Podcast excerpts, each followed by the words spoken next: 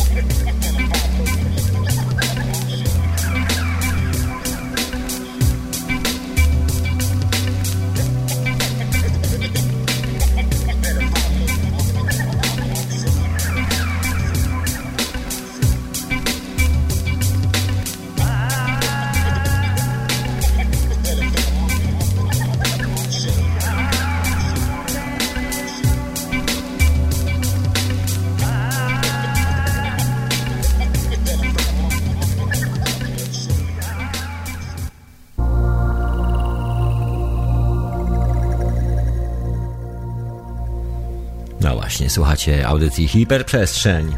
Ja mam na imię Tomek. No właśnie, to może zacznijmy dzisiejszy temat. Słuchajcie, dzisiejszy temat możemy śmiało zacząć od. E, od opowieści o cyklach. Od cofnięcia się do zeszłego roku, do grudnia, o tym, że miało się wydarzyć coś bardzo znaczącego w historii świata. O tym, że miało nastąpić jakieś przesilenie kalendarze Majów, kalendarze Azteków i tak dalej, i tak dalej. Wszystkie te historie. Myślę, że każdy, każdy z nas doskonale pamięta, co się działo rok temu. Szaleństwo na punkcie właśnie kalendarza Majów, który wyznaczał ten moment 23 czy nawet 22 grudnia 2012 roku. Moment przesilania, kiedy nagle skończy się taki bardzo duży cykl i zacznie się nowy cykl. No i generalnie do czego chcę nawiązać? Chcę oczywiście nawiązać do oczywiście cyklów.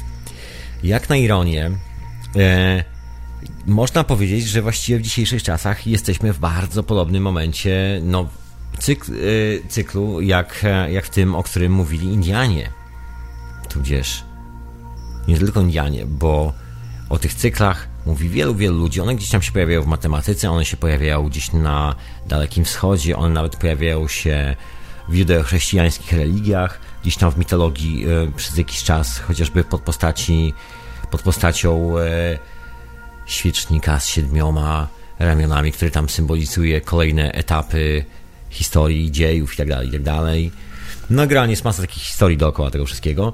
No, wszystko się sprowadza tak e, na chłopski rozum i najprościej mówiąc do zwy, zwyczajnie cykli że mówimy o cyklach, że jest jakiś moment przesilenia, w którym dzieje się więcej i ten moment przesilenia jakby rzutuje na to, co się będzie działo z nami przez najbliższe na przykład 500 lat.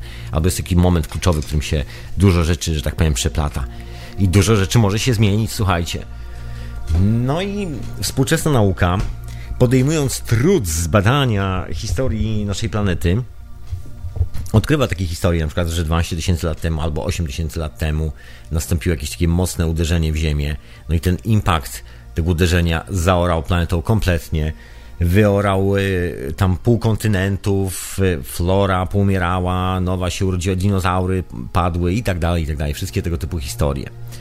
Teraz y, badają to wszystko i się okazuje, chyba nawet wspominałem o tym, że wszędzie znajdują podobny skład jakichś tam drobnych metali, czy, czy coś w tym stylu, się okazuje, że ten rodzaj metalu, minerału występuje tylko i wyłącznie na jakichś e, obiektach przelatujących z kosmosu, czy coś w tym stylu. Normalnie na Ziemi nie występuje. No i jest podejrzenie właśnie, że jakaś solidna kometa kosmiczna solidnie przyfasoliła w planetę Ziemia.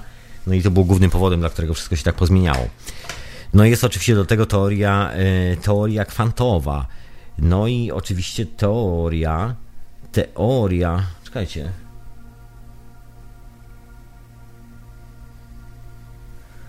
E, przepraszam bardzo, tu mi się przez chwilę coś pootwierało. Coś pootwierało. E, przepraszam bardzo, e, już wracam do tematu. Więc jest jeszcze oczywiście teoria kwantowa, że oczywiście wszystko jest e, matematyka i fizyka kwantowa, czyli jakaś tam fala że coś tam uderza. No i to też by się niejako zbiegało w tym, że jest taka jedna fala, bo to przypomina trochę jak rzucanie kamyków na tafle jeziorka jeżeli ktoś rzuci duży kamień, to się robi taka duża fala i tej fa ta fala potrzebuje jeść tam 500 lat na przykład, żeby od tego punktu, w którym się pojawiła, dojść do brzegu. Przynajmniej tak to wygląda. I potem robi odbicie w drugą stronę. No jakoś tak. I te momenty się na siebie nakładają. No i jak na ironię, ostatni raz, kiedy był taki moment, który jest bardzo podobny z wielu, z wielu przyczyn do dzisiejszych czasów, też była taka dzika gonitwa za ujarzmieniem materialnego świata, która panuje troszeczkę w części naszego społeczeństwa dzisiaj. Dokładnie taka sama obsesja, można powiedzieć. Paralo sytuacji, słuchajcie, jakbyśmy się cofnęli w czasie prawie 600 lat do tyłu. Dokładnie tak samo wtedy panowała obsesja na punkcie złota. Generalnie e, ekonomia w Europie zdychała, ponieważ Rzym po tym jak zaorał wszelkich heretyków w Europie, następnie dokonał krucjat na wszelkich możliwych Arabów i każdego, każdego innego, kto nie był katolikiem w Hiszpanii i we Francji i wygonił wszystkich, wszystkich niekatolików z Europy. Popadł w ruinę finansową. No i co się okazało? I się okazało, że są mapy, że są mapy, które mówią o dalekich krajach, w których prawdopodobnie jest bardzo dużo złota. I bardzo dużo zasobów do prowadzenia wszelkich możliwych wojen z Arabami, do prowadzenia wojen z Poganami, do prowadzenia wojen z Turkami, z, z każdym. I jeżeli uda się przeprawić na drugi brzeg do tego królestwa i przywieźć to złoto do Europy, to korona Hiszpanii zdominuje całą Europę, no i będzie rządziła całym światem. No, oczywiście korona Hiszpanii razem z Watykanem. Takie czasy były. No więc wysłano, wysłano Kolumba. Wszyscy oczywiście znają historię Kolumba, jak to popłynął i od, odkrył. Oczywiście, że nie odkrył żadnej Ameryki, odkrył przede wszystkim Kubę, a później Dominikanę, którą nazwano Nową Hiszpanią. Hispaniola właściwie, tak to się nazywało. No i tam się zagospodarowało, tam się właściwie nasza, nasza historia z, z tak zwanym Eldorado. Słuchajcie, wiecie, wiecie, to jest Eldorado? Eldorado to jest, moi drodzy, i to jest piękna definicja tego słowa, się nawet przygotowano dzisiaj. Mam definicję. Mam definicję, słuchajcie. To jest. E, no właśnie. Legendarna kraina. Kraina pełna złota. Słowo pochodzi od skróconego hiszpańskiego określenia El hombre dorado, czyli człowiek olśniony złotem. Granie nie może nie tyle olśniony, ile, yy, ile obsypywany złotem. Słuchajcie, legenda pochodzi od mnicha, pewnego mnicha, o którym wam za chwilę powiem, bo historia jest, historia jest całkiem niezła. Od pewnego mnicha, który nauczył się języka Indian, no i kiedy wrócił z powrotem, kiedy udało mu się wrócić do tak zwanej cywilizacji od niewoli u Indian, bo wpadł tam w niewolę, został pojmany, to może, słuchajcie, to może po prostu... E, no, Poczekaj, to, to jeszcze po, poczekajmy chwilę. Znaczy, nie, co ja mówię w ogóle?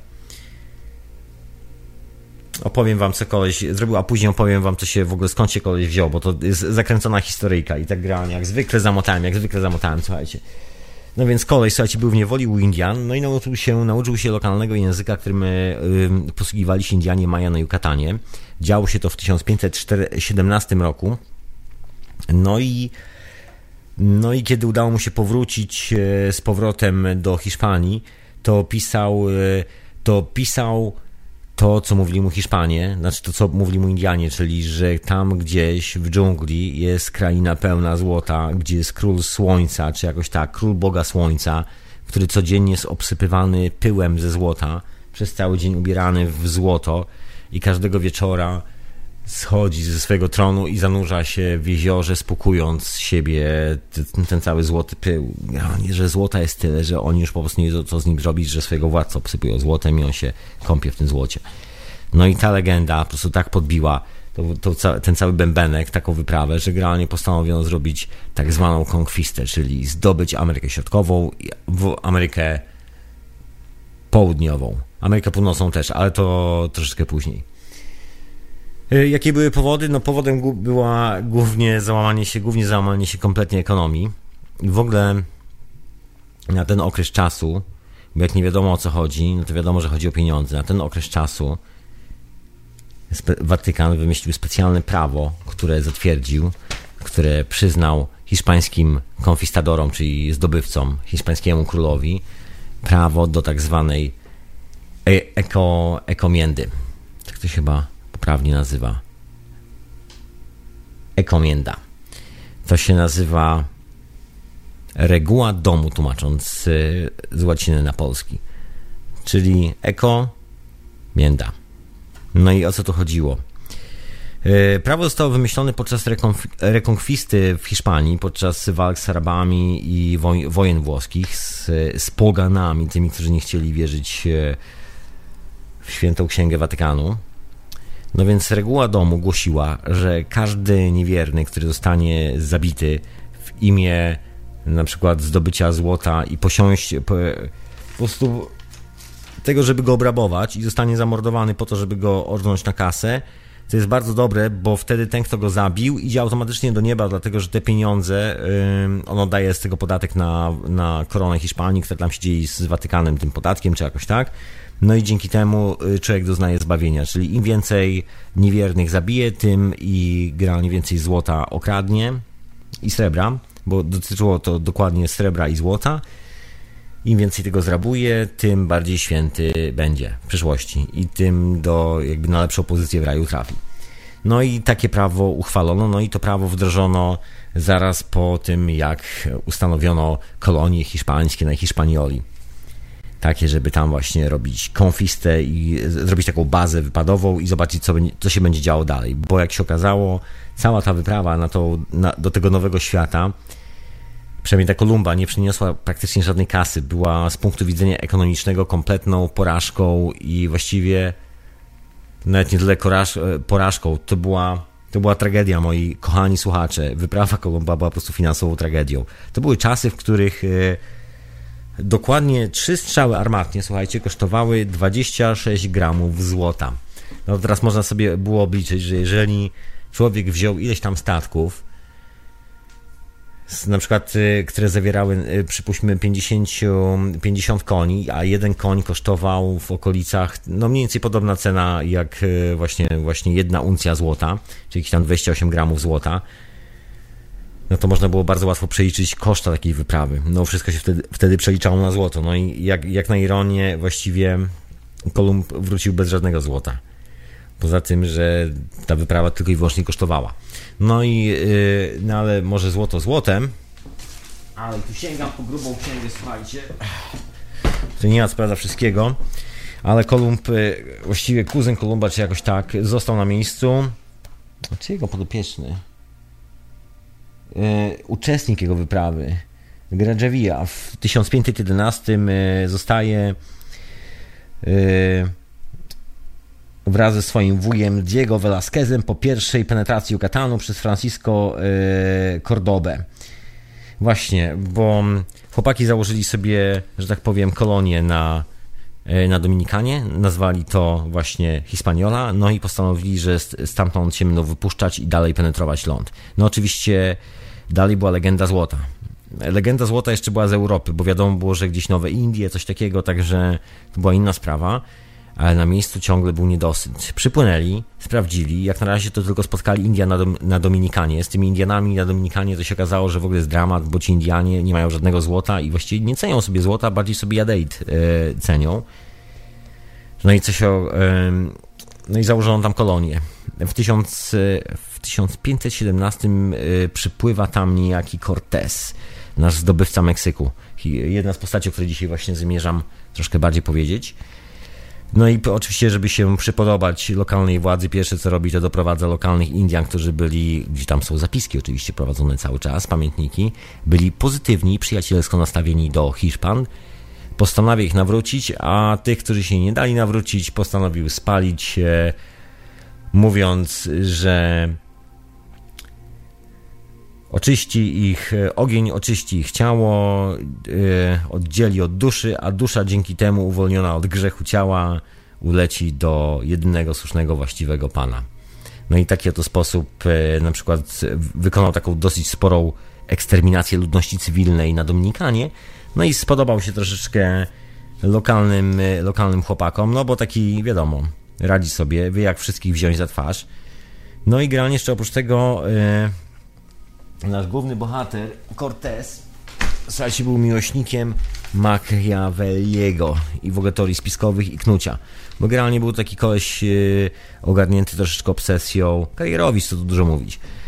No jak wylądował, yy, wylądował w, na Hispanioli, to oczywiście tam jest historia miłosna w tym wszystkim. Się okazało, że na miejscu poznał dziewczynę. Ta dziewczyna to też nie kto inny jak... I to znowu muszę sięgnąć po książkę E, jak jedna z kuzynek e, Diego Velasqueza, czyli e, gubernatora Hispanioli, czyli właściciela Hispanioli. No i oczywiście rodzi się dziecko. Się okazuje, że Cortez jest po prostu karierowiczem, któremu nie w głowie siedzenie w domu, ani w ogóle dbanie o inter, interesy rodzinne i dalej knuje przeciwko swojemu, iż wtedy właściwie ojcu chrzestnemu, czy jakoś, czy w ogóle swojemu ojcu, takiemu rodzinie swojej no i no i generalnie y, się okazuje, że Cortez ma swój własny plan, a plan Corteza jest taki, że oczywiście przez cały czas tam namawia i organizuje wyprawę, wyprawę na Yucatan, bo oczywiście kiedy dotarł na Yucatan, y, dotarł do informacji, które przyszły, które gdzieś tam krążyły z tych pierwszych wypraw, które, które się odbyły, bo gdzieś tam w 1000 W 1517 była, zdaje się, pierwsza wyprawa na, y, na Yucatan tak brzegami i, i przywieziono Indianie w, podar, w podarku, nie pamiętam kto się chyba wtedy wyprawiał, ale ganie w podarku y, Hiszpanom dali kawałek złota. No i to Hiszpanów tak nastroiło, że, że w tym momencie już stwierdzili, że nie odpuszczą, dopóki nie, nie zdobędą większej ilości złota. Tym bardziej, że Indianie powiedzieli, że generalnie tam y, bardziej w dżungli jest cywilizacja, która ma dużo złota. Także to już w ogóle podsyciło emocje. No, a, ta, y, a kolejna wyprawa, która w ogóle się okazała, to już w ogóle. Mm. No, generalnie słuchajcie, mity i legendy krążyły. Krążyły legendy o złotych miastach, o, o niesamowitych górach po prostu złota gdzieś tam w dżungli.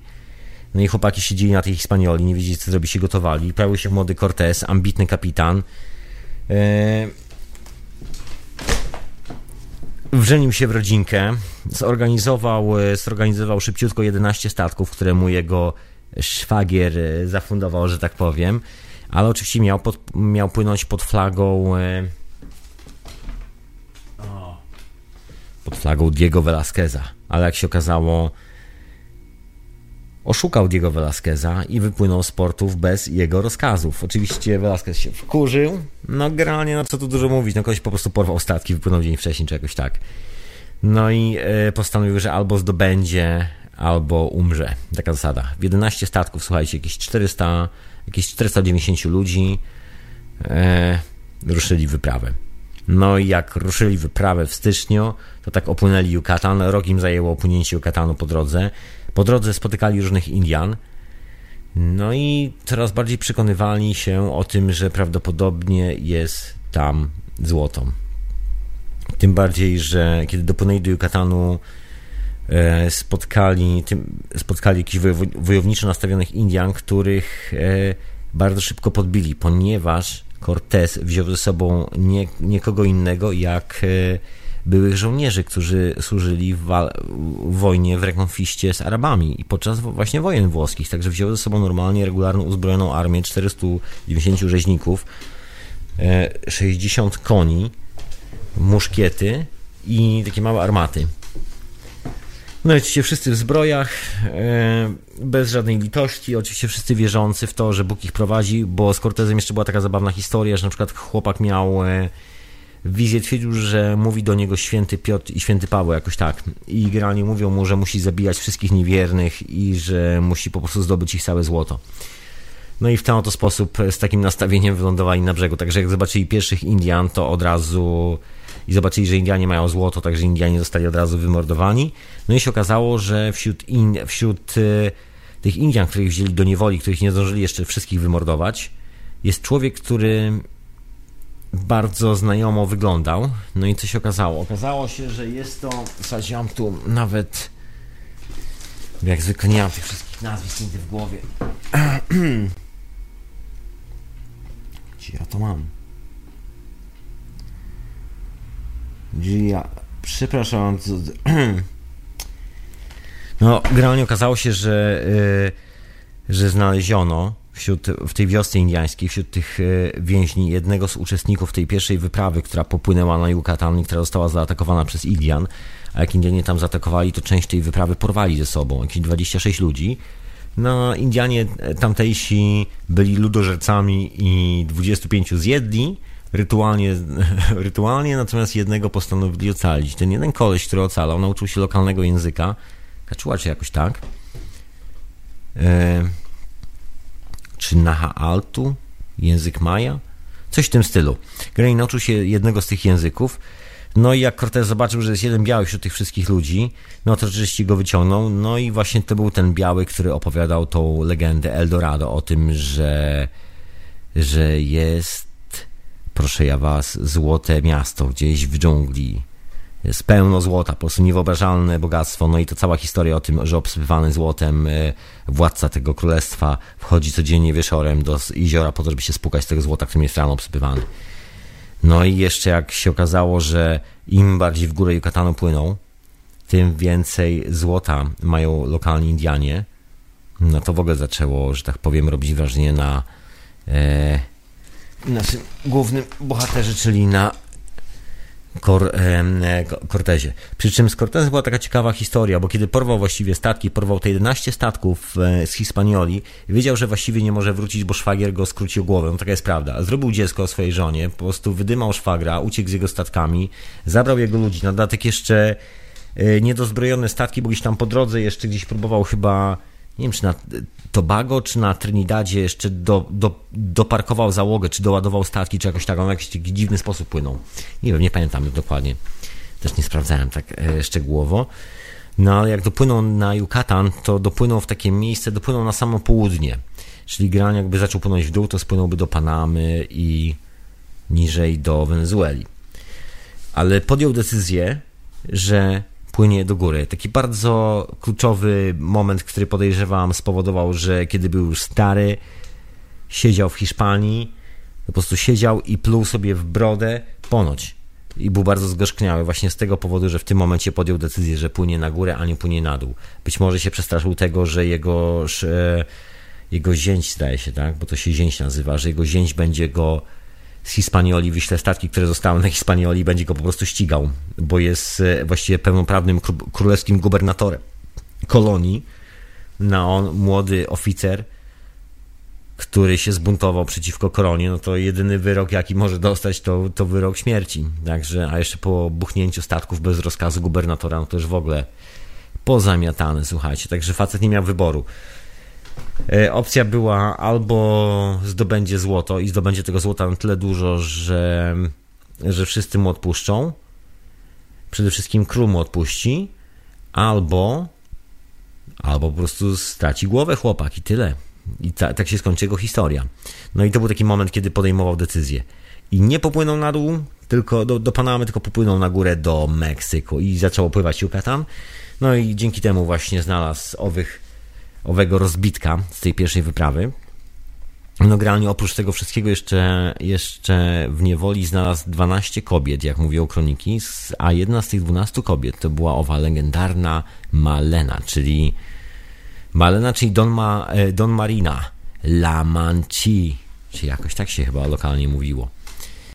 Jedna z, słuchajcie, córka jednego z wodzów e, jakichś plemion tak daleko odsuniętych, że tak powiem, od stolicy, jakichś górników czy coś w tym stylu, bo w, bo w Meksyku się wydobywało złoto i srebro. Generalnie samorodki złota i srebra z rzek. Indianie robili takie coś, wydobywali złoto. Oprócz tego, że jeszcze jest to właśnie dziwne, bardzo czyste, takie aż aż zaskakująco czyste w swoim składzie chemicznym złoto w starych świątyniach i tego typu historii. Oprócz tego jest złoto, które Indianie po prostu wydobywali w Meksyku. No i się okazuje, że, że jedną właśnie z tych, jedna z tych 12 kobiet, która, która została, które zostały znalezione wśród, wśród tych Indian po ich zdobyciu, no to właśnie jedna z tych kobiet jest właściwie koronowaną głową, co by nie mówić, i zna dodatkowo język, którym mówią Indianie Maja i Aztekowie, czyli generalnie jest najlepszym tłumaczem. No tam się oczywiście bardzo szybko okazało, że dziewczyna wpadła w oko y, Cortezowi, generalnie zostaje jego tłumaczem, bardzo szybko się nauczyła hiszpańskiego, bardzo taka znana postać. Słuchajcie, ja może po prostu włączę na... Y, zrobię przerwę w tym gadaniu. Po drodze wrzucę wam wszystkim linki na czata, bo tych nazwisk i tych wydarzeń historycznych jest troszeczkę. Ja to tak dosyć mocno skracam wszystko. No ale też ciężko powiedzieć historię zdobywania, słuchajcie, Meksyku przez konkwistadorów w ciągu pięciu minut, prawda? Ja tylko tak po łebkach lecę, bo my tu do Złotych Miast, słuchajcie, bo cała ta historia, to co gnało ko, kor, e, naszego Corteza, to był mit o Złotym Mieście, to były po prostu góry złota. Wiedział, że przed nim jest albo śmierć, wyrok śmierci przez e, rodzinkę, którą wydymał, albo wraca z złotem w honorze, splendorze i sławie. Także Taka historia, słuchajcie, taka historia. Wszystko po to, żeby było złoto. Ciekawe, ciekawe. To co, jakaś muzyczka? A już się wracam po muzyce.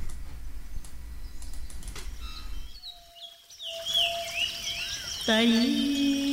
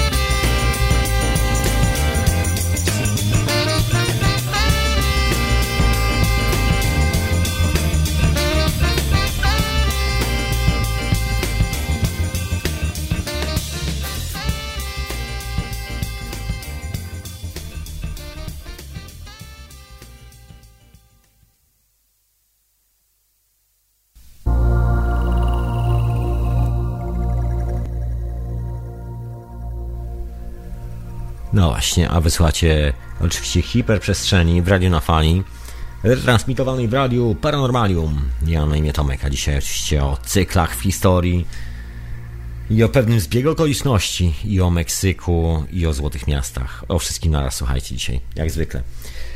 Tak, bo ja tak nawiążę do początku, od czego zacząłem, czyli do, od, tych, od tych cykli. Akurat tak się złożyło, że Cortés, że tak powiem, przybył do wybrzeży Meksyku dokładnie w tym momencie, w którym generalnie w Meksyku panował niezły Meksyk oraz niezły chaos. Wszyscy się zbuntowali, generalnie trwała właściwie wojna domowa, na dobrą sprawę.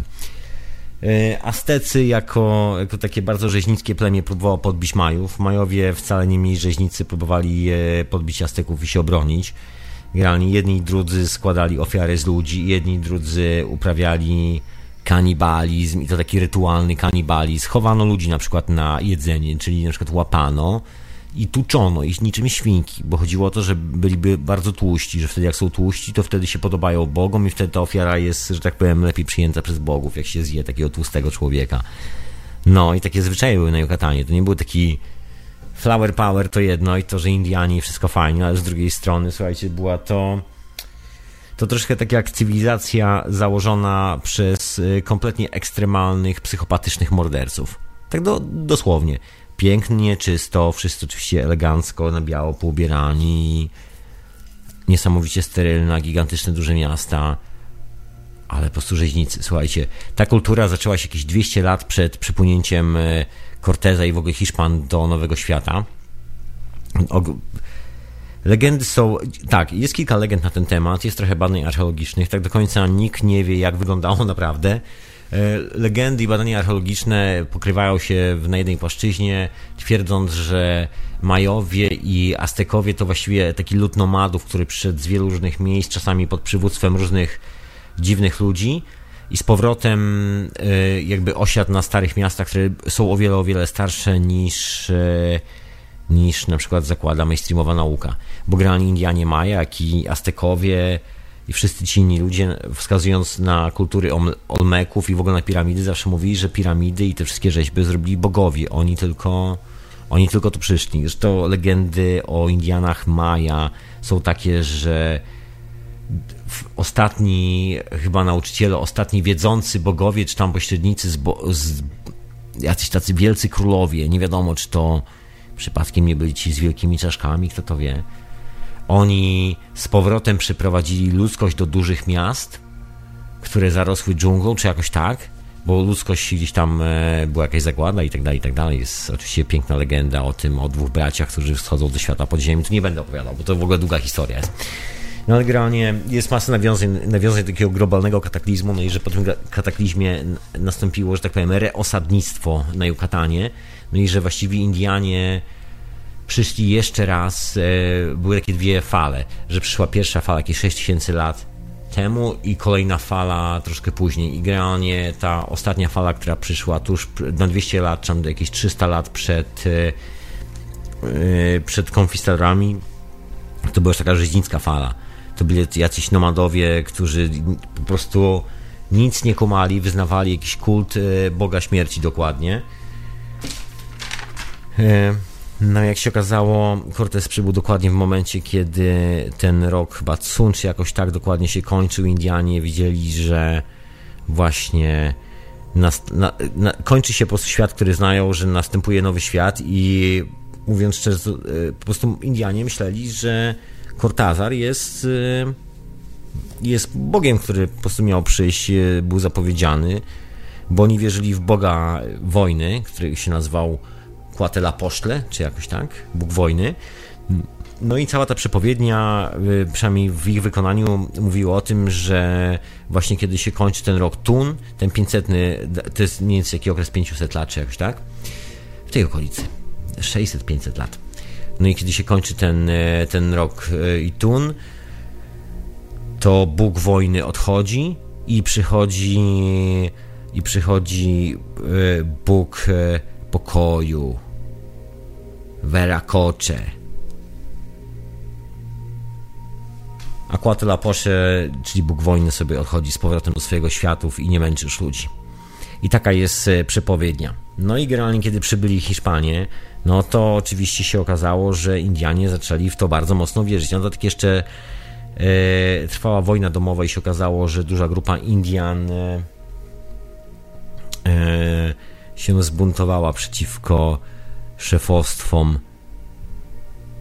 w postaci Majów, Jast, w, postaci Azteków, przepraszam bardzo, bo Majowie, Majowie też byli, że tak powiem, ludem uciężonym wtedy, coś w tym stylu. No, Aztekowie, mówimy o Aztekach, moi drodzy, mówimy o Aztekach. Przepraszam coś mi tam miga. E... Właśnie. Bo ja tu chciałem coś jeszcze powiedzieć. E... No właśnie, już mam. Przepraszam bardzo, bo oczywiście skupiłem troszeczkę, tak sprawdziłem. E, właśnie jeszcze wkleję wam oczywiście, wkleję wam e, wszystkie linki. Ha, właśnie, bo to jest ciekawa sprawa, słuchajcie, co się stało w ogóle z tą całą wyprawą, szybko powiem, z tą całą wyprawą Corteza. No więc Cortez dotarł do brzegów, pierwszy płynął wzdłuż brzegu Yucatanu, zajęło mu to mniej więcej rok. W tym, e, w tym momencie niejaka Malina czy Donna Marina i tak dalej. Owa Indianka nauczyła się hiszpańskiego, on także została właściwie jego tłumaczem, bo ona znała dwa języki. Znała język Azteków oraz język Majów oraz jakieś tam lokalne dialekty. Także on już nie potrzebował żadnego tłumacza dodatkowo. Na dodatek dziewczyna została jego kochanką, właściwie mieli nawet ponoć dziecko, czy jakoś tak, i nawet nie jedno. No i ona też znała tą legendę o Eldorado, bo to była taka znana historia w całym, wśród wszystkich ludów Ameryki. Ona wiedziała dokładnie, że tam jest więcej złota niż, e, niż że tak powiem, konfistadorzy się nawet spodziewają w swoich, e, że tak powiem, najśmielszych snach.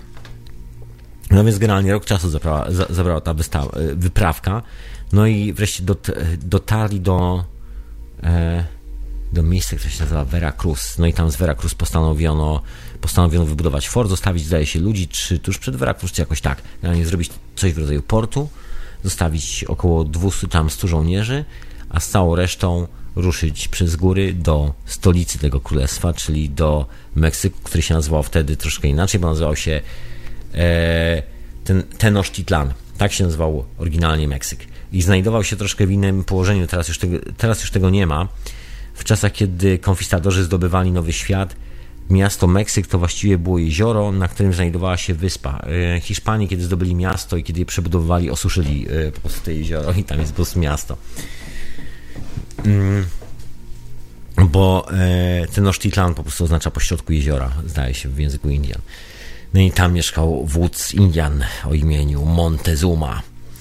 No więc słuchajcie, kiedy, kiedy Cortez dotarł do ostatniego miejsca na wybrzeże, wiedział, że należy się wbijać w ląd, ruszył w ląd, doskonale znał sytuację, bo jego kochanką była, co tu dużo mówić, córka jednego z lokalnych wodzów, która doskonale znała całą sytuację, a która z powodu, no dlatego, że w rodzinie urodził się syn, została sprzedana jako niewolnica. Zresztą jest w ogóle taka dosyć, e, ta historia jest dosyć dobrze opisana, bo ona została w kronikach opisana i tak dalej, także zapraszam, żebyście sobie sprawdzili w linkach, które wrzuciłem na czata. E, Dobra, no i wracam do historii. No i słuchajcie, wiecie co zrobił Cortez? Cortez mianowicie kazał e, rozebrać, e, zatopić 10 statków, właściwie rozebrać i zatopić to, co z nich zostało, tak, żeby nikt nie mógł wrócić. Zasada była prosta. Albo wygrywamy i wracamy, albo giniemy. No i kiedy zatopił statki, zrobił taką mini osadę, gdzie zostawił właśnie 100 żołnierzy. Zostawił sobie jeden żaglowiec, który miał, który miał płynąć do Hiszpanii. Oczywiście nikomu o tym nie mówił oryginalnie miał wrócić na Kubę, czy na Dominikanę. Granie do Hispanioli. E, no ale plan był taki, że jak tylko zdobędzie złoto, ładuje statek do oporu złotem i zapina na łódeczce ile sił, ile wiatru w płucach do Hiszpanii, żeby się, że tak powiem, przywitać z królem Hiszpanii, rzucić to złoto pod nogi, no i zdobyć sławę, pieniądze i bogactwo. I popularność oczywiście. To już chyba powiedziałem, mówiąc sławę. No mniejsza o to. No więc e, kiedy wylądował, e, kiedy wszedł już w ląd, doskonale znał sytuację polityczną, się okazało, że jest lekka wojna domowa, ponieważ e, tak się składa, że że Aztekowie po prostu podbijają wszelkie lokalne ludy i używają ich jako ofiar na przykład, jako ludzkich ofiar w swoich krwawych rytuałach. To generalnie taki dosyć krwawy naród, tam była nawet taka historia, że kiedy świętowano jakąś tam rocznicę chyba wejścia do miasta, czy odkrycie jakiejś piramidy, czy przebudowy, coś związane z jakąś piramidą, właśnie w owej stolicy Tenochtitlan. Przez 4 dni zamordowano 80 tysięcy ludzi. Poświęcono przez rozcinanie im klatki piersiowej i wyciąganie serca. I to byli w większości właśnie porwani, e, porwani ludzie z zupełnie innych tribów, czyli na przykład e, Indianie e, Plaxaja, Indianie Veracruz, z Puebla, Morteros, Granie, wszyscy, wszyscy sąsiedzi dookoła. Bo Aztekowie mieli, e, mieli to, że tak powiem, wadę, że prowadzili bardzo krwawe wojny z sąsiadami i granie brali w niewolę i wszystkich tych niewolników poświęcali na ofiary. No i generalnie potrafili zrobić taką imprezę, gdzie na przykład ginęło 80 tysięcy ludzi po to, żeby poświęcić jedną piramidę właśnie poświęconą owu e, bogowi wojny tyle poszle. Czy chyba dobrze Zawsze mam problem z wymawianiem takich dziwnych nazw. No nieważne, no generalnie Cortez bardzo szybko znalazł sprzymierzeńców, no bo oczywiście lokalne plemiona dookoła, dookoła Azteków wcale, wcale nie były zadowolone takim obrotem sytuacji, nikomu się to nie podobało. Inna sprawa, że oni z kolei w Cortezie widzieli właśnie tą pozytywną część przepowiedni, czyli to, że teraz Veracocze wraca, że już skończą się ofiary, ofiary w ludziach, bo przepowiednia o powrocie Boga Veracocze mówi wyraźnie, że właśnie skończą się ofiary z ludzi, skończy się ten brutalny, ten taki bestialski system. No i się przyłączyli oczywiście. No Indianie Plaxala się przyłączyli do, e, do Corteza. Dzięki temu właściwie Cortezowi udało się pokonać e, bez żadnych problemów i oporów armię Azteków. Gigantyczną armię Azteków, bo tam było jakieś, e, jakieś tysiące wojowników. Jakieś po prostu tysiące, tysiące żołnierzy. Przy czym Hiszpan było w okolicach 200 i mieli do tego jazdę. Oczywiście, ok, mieli 60 kawalerzystów, czyli ludzi na koniach, w zbrojach. Te konie były też zbrojami. Indianie po raz pierwszy widzieli e, konie. Dla nich te konie wyglądały jak takie istoty z kosmosu, a na tych koniach siedzia, siedzieli ludzie zakuci w zbrojach. Oni nie wiedzieli, że są ludzie, oni myśleli, że są bogowie na przykład. No i kolejna rzecz, że Indianie nie mieli żadnej strategii, w ogóle żadnego pomysłu. Na, dla nich to była po prostu taka... E, taka bijatyka po prostu w otwartym polu, gdzie się schodzili i się tłukli. Ten, kto plemię, które tłukło się najlepiej, wygrywało. Na tu Hiszpanię z, ze strategią, bo oczywiście to wszystko profesjonalni żołnierze, żołnierze którzy uczestniczyli właśnie w tych wojnach z, Arab, z Arabami w Hiszpanii i we Włoszech. Także z muszkietami, z armatami. Także generalnie no, nie było żadnych szans, żeby, y, żeby, że tak powiem, Indianie przeżyli. Tam y, w pewnym momencie i y, ci Indianie Plaskala w ogóle skumali, że Cortez właściwie ich wykiwał i że właściwie nie obchodzi zupełnie Corteza jakość ich życia, ani to, żeby nie żadna porządna sprawa, że Corteza właściwie interesuje tylko i wyłącznie złoto. No i postanowili, nagle się odwrócili przeciwko Cortezowi, zaczęli z nim toczyć wojnę. No i o mało co nie wygrali jednego dnia. Brakowało dosłownie jednego dnia i Cortez e, razem z jego żołnierzami zostaliby zniecieni, zniecieni że tak powiem, i musieliby uciekać, e, wracać na statek, żeby, żeby ocalić własną skórę. Tylko jeden dzień dzielił ich od e, klęski. I jak się okazało, tego jednego dnia Indianie o jednego dnia wcześniej się po prostu zdecydowali podać. Chociaż, chociaż wcale nie musieli, bo jak się okazało, mieli o wiele większą przewagę i na dodatek ci Indianie już wiedzieli, że ci Hiszpanie na koniach to nie są bogowie, bo udało mi się złapać jednego konia i e, rozciąć mu skórę i zobaczyli, że to jest zwierzę. Oni myśleli, że to jest taka duża wersja jelenia albo coś, w tym stylu. Jeleni bez, bez rogów. Taki był pomysł. No, także to było, to, to, był jedny, to był taki główny powód, dla którego właściwie Indianie stanęli przeciwko Hiszpanom, bo też skumali, że ci Hiszpanie to nie są wcale bogowie, tylko to, sami ludzie z krwi i kości jak oni. No, ale już było niestety za późno. Inna sprawa, że że te wszystkie plemiona na Jukatanie były skłócone między sobą, że Aztekowie właściwie też e, robili co mogli, żeby to wszystko skłócić. No i Cortez, że tak powiem, dotarł do samego centrum królestwa, do e, Tenochtitlan, czyli do jeziora. Na środku jeziora na wyspie była siedziba króla Azteków, czyli Montezumy. No i Montezuma miał taki plan, że on zaprosi Corteza i odetnie mosty, ponieważ e, wyspę z lądem dzieliły mosty, łączyły mosty. Najdłuższy miał chyba 6 mil czy jakoś tak. I on spali mosty i wtedy, że tak powiem, weźmie Corteza do niewoli. No i będzie mógł dyktować warunki. A Cortez był cwany, bo właśnie nie miał nic do stracenia, więc wziął 100 ludzi, dosłownie 100 ludzi. No i e, pozostałych 100 zostawił w górach z tymi Indianami, których, e, których udało mu się podbić. I wiedząc, że inaczej się dostać do zamku króla nie da, inaczej go zdobyć, e, kazał przetransportować drewno dokładnie z tych wszystkich łodzi przez góry, zbudować w górach jeszcze raz takie małe szalupy, nie wiem, jakieś 30 tam 15-osobowe, znieść te szalupy w dół z gór, prosto do jeziora i na tych szalupach zdobyć, e, zdobyć tą wyspę. Taki był plan. Granie wszystko mu się udało. E, pierw został oczywiście zaproszony przez e, Montezuma. Montezuma dał mu złoto, co już w ogóle spowodowało, że Cortez po prostu oszalał ze szczęścia. Okazało się, że złota jest bardzo dużo, także teraz była tylko kwestia zorganizowania tego wszystkiego, także Cortez padł na genialny pomysł, że bierze do, że po prostu porywa Montezumę. Generalnie stwierdził, że albo teraz e, Montezuma zacznie wykonywać jego rozkazy, po prostu porwał go. Zaczął go szantażować. I tak jak, i tak jak Montezuma chciał porwać Corteza i na tej wyspie, to akurat sytuacja się odwróciła i się okazało, że to Cortez, e, że tak powiem, zamknął w takim więzieniu na wyspie właśnie Montezumę, dyktując mu warunki i przez pół roku za pośrednictwem Montezumy zarządzał całym imperium i ściągał e, całe możliwe złoto do e, tylko się dało po prostu. No to złoto oczywiście zostało załadowane na statek. E, Cortez szczęśliwie e, no Cortez w ogóle chciał zostać dłużej, ale się okazało, że z Hiszpanioli przybył drugi statek. E, szwagier przysłał kumpli, żeby sprawdzić, co się dzieje, no i się okazało, że znaleźli i że i że jest konkurencja. No to oczywiście tam Cortez jako miłośnik strategii knucia, makiawelicznych pomysłów i tak dalej, znowu zrobił jakiś numer, oszukał kolesia i kiedy kiedy się umówił gdzieś tam w środku lądu, czy coś w tym stylu, to akurat wtedy dał nogę i wsiadł na statek załadowany złotem i popłynął w kierunku Hiszpanii. Dokładnie tak to się stało. Kiedy dopłynął do Hiszpanii, już się rozładował statek, rzucił te złoto przed króla. Oczywiście król e, oszalał ze szczęścia, stwierdził, że to Cortez zostaje nowym gubernatorem tego całego świata i tak dalej, i tak dalej. I tak się zaczęło, tak się zaczęło zdobywanie nowego świata. E, inna sprawa, że Cortez jeszcze zrobił drugą wyprawę.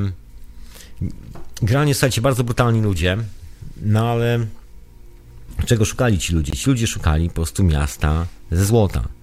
Szukali El Dorado. Jak się okazało, Cortez był rozczarowany, bo stwierdził, że to, co znalazł, czyli Meksyk, właściwie nie jest Eldorado.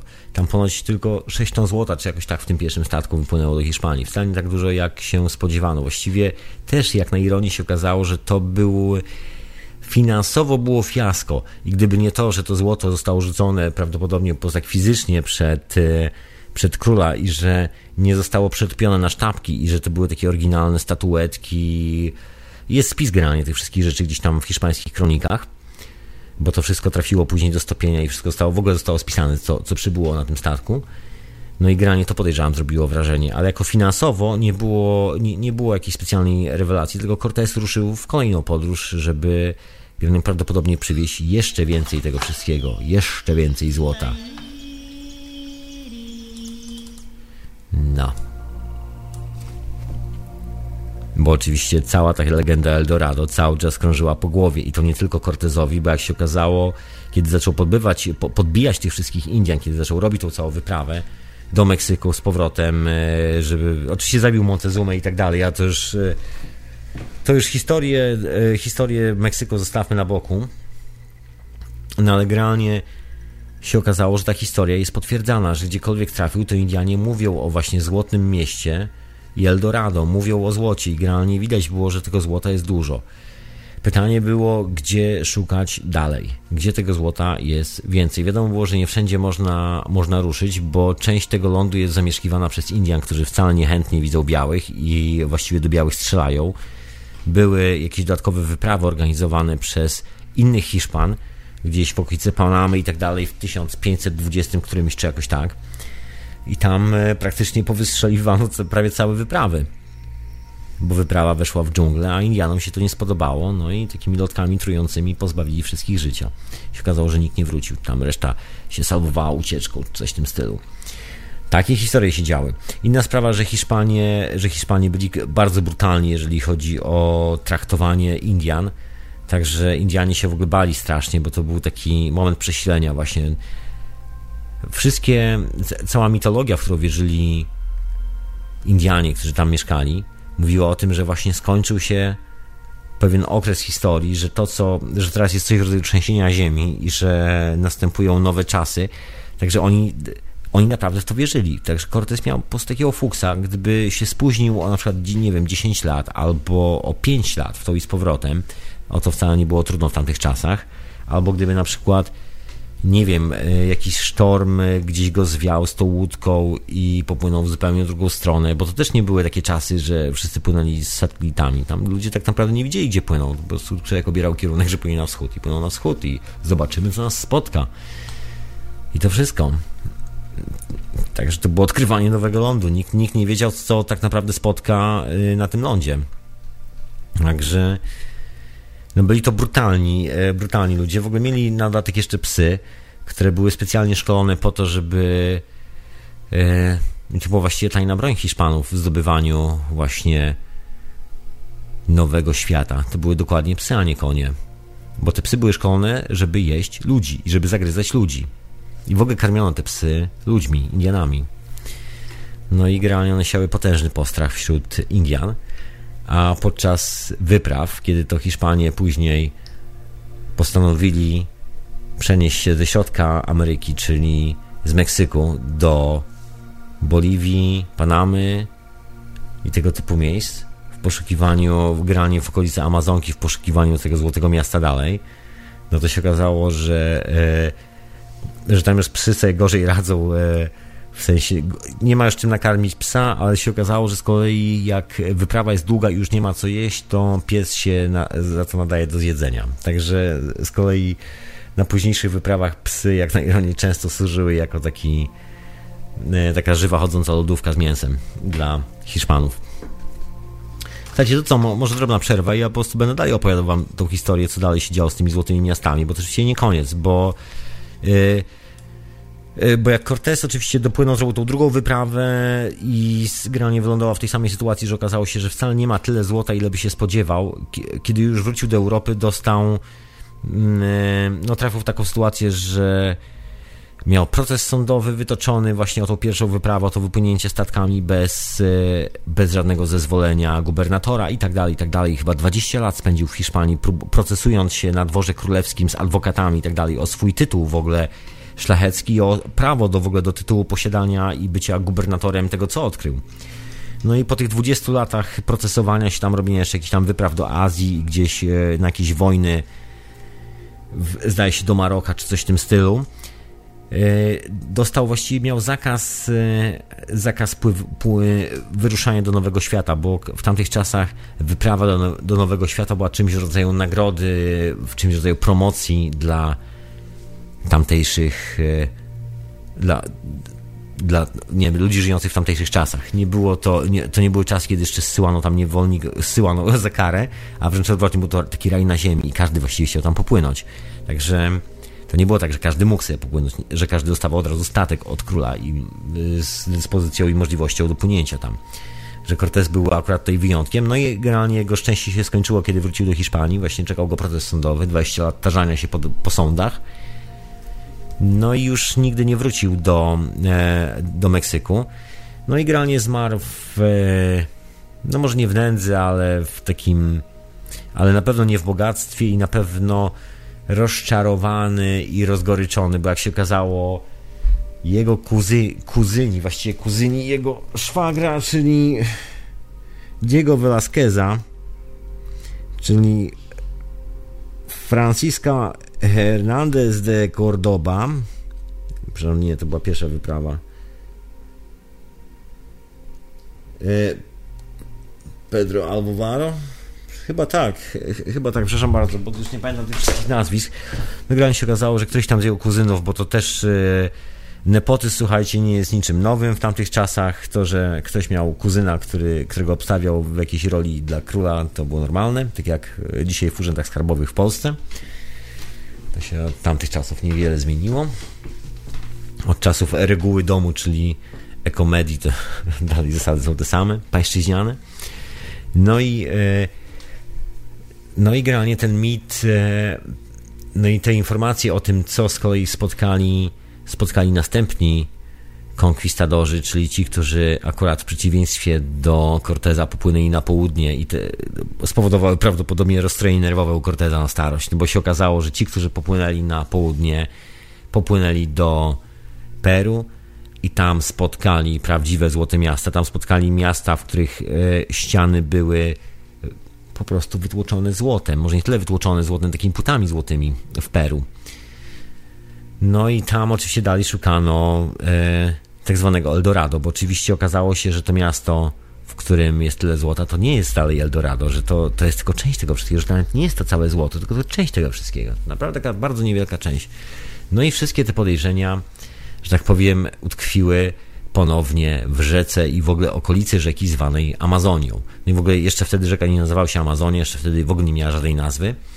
No generalnie legendy bo Hiszpanii generalnie jak zaczęli wszystko zdobywać, e, tutaj musicie sobie rzucić okiem na mapę, jak wygląda Morze Karaibskie. Hiszpanie za, zadekowali się na tych wszystkich wyspach, typu Dominikana, Kuba i tak dalej, robiąc z nich takie bazy wojskowe, bazy wypadowe. Wymordowali całą praktycznie e, ludność cywilną, taką oryginalną, która tam była na wyspach i ściągnęli, e, ściągnęli niewolników z Afryki, bo się okazało, że Indianie po prostu nie, nie, da, nie nadawali się do niewolniczej pracy. Po prostu woleli usiąść i umrzeć. Tak dosłownie się zdarzało, że Indianie się dali umierali. Albo po prostu... Yy, albo najzwyczajniej w świecie nie przeżyli spotkania z białymi, jeżeli chodzi o choroby, bo biali przywieźli choroby ze sobą, a zwykły katar był tak yy, złożoną, że tak powiem, chorobą dla kogoś, kto nigdy, nigdy nie spotkał takiego zestawu bakterii, że właściwie był chorobą śmiertelną. Także kiedy biali przybyli na wszystkie wyspy karaibskie, to oryginalni mieszkańcy, czyli Karibowie, zniknęli. Do tej pory właściwie nie wiadomo tak naprawdę, kto mieszkał na Wyspach Karaibskich. Nie ma czegoś takiego jak oryginalni mieszkańcy Wysp Karaibskich. Wszyscy zostali albo wymordowani, albo zmarli na wskutek e, chorób przywiezionych przez białych. No i na ich miejsce biali przywieźli sobie pierwszych niewolników z Afryki. No dlatego właśnie Jamajka, dlatego Kuba, Dominikana, i tak dalej, i tak dalej. Trinidad, Tobago, wszystkie te e, karaibskie wyspy. No i dawniej to się nazywało w ogóle Hispaniola. Hispaniola to właśnie Dominikana. Tylko, że to się całe królestwo się nazywało, że to Hispaniola, Nowa Hiszpania, czy jakoś tak. No i fama szła taka, że zaraz po tym jak Cortez, e, jak Cortez wrócił do Hiszpanii i zaczęto robić kolejne wyprawy, no i kolejna wyprawa była w dół do gdzieś w okolice Panamy, no i tam się okazało, że jest jeszcze więcej złota, że Indianie raportują jeszcze więcej i no naturalny wniosek, że należy się kierować na południe, a nie na zachód. No ale o tym, co spotkało na południu i co się stało z tymi złotymi miastami na południu, czy naprawdę są w ogóle jakiekolwiek złote miasta, o tym wszystkim po muzyce, moi drodzy, bo się prawie już zapętlam w tej, w tej całej historii, kurczę. Słuchajcie, siedzę w Londynie, a kurczę, a już się czuję, jakbym płynął po prostu w jakimś kanu gdzieś przez Amazonkę. To co, jakaś muzyczka, nie?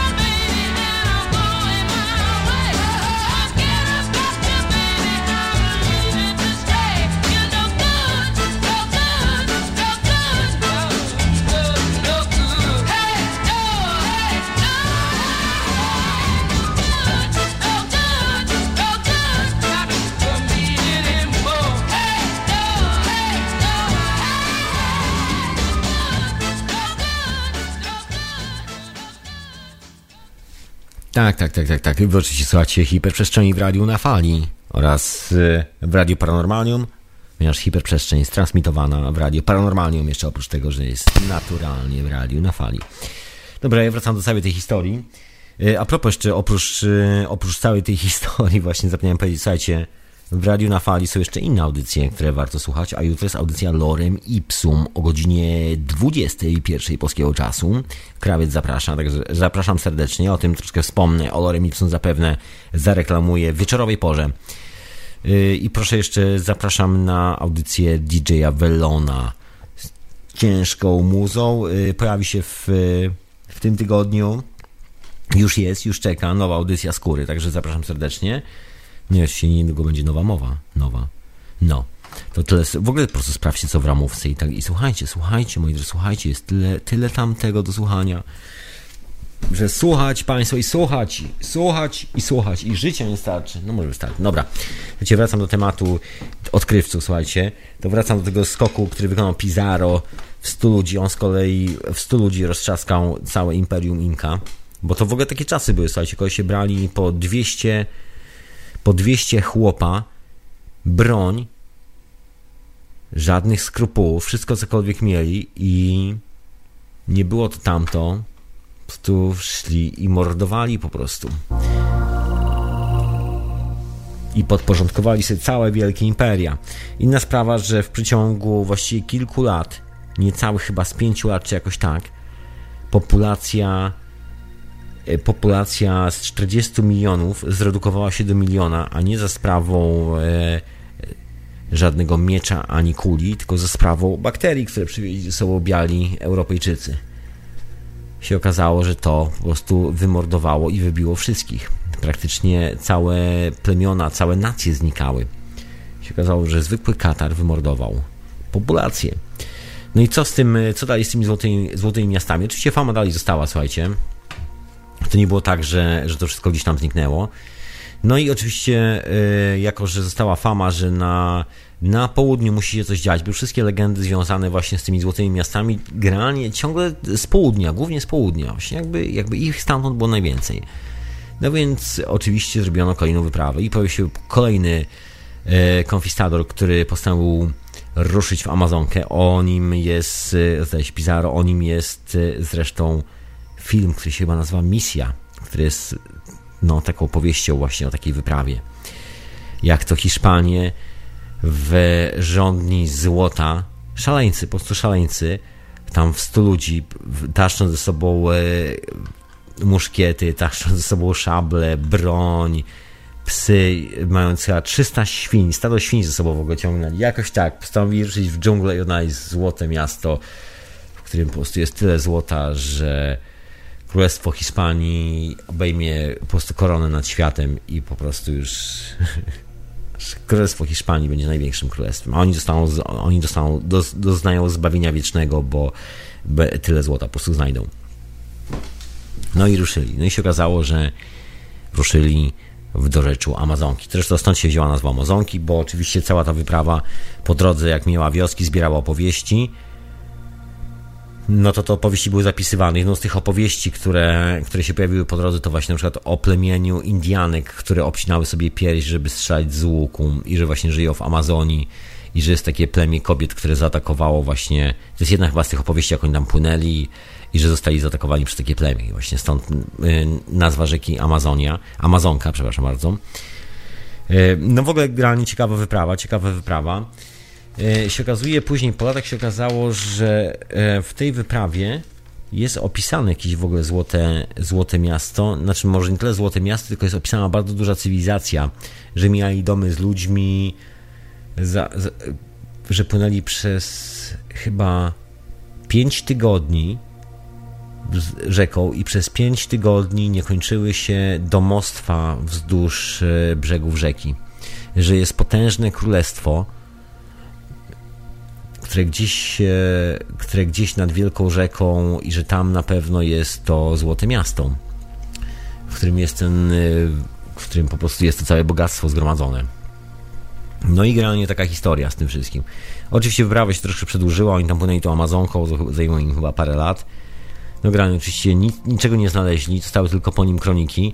Oczywiście też z powrotem wrócił do Hiszpanii, czy jakoś tak. Te jego kroniki gdzieś zniknęły, potem po 100 latach zostały gdzieś z powrotem odgrzebane. No i generalnie e, ta legenda Eldorado właściwie została. Gdzieś tam się było kilku odkrywców, którzy systematycznie tam co 20, 30, 50 lat ktoś organizował taką dużą wyprawę i jeszcze raz próbował się wbić w dżunglę, żeby odnaleźć właśnie te złote miasta.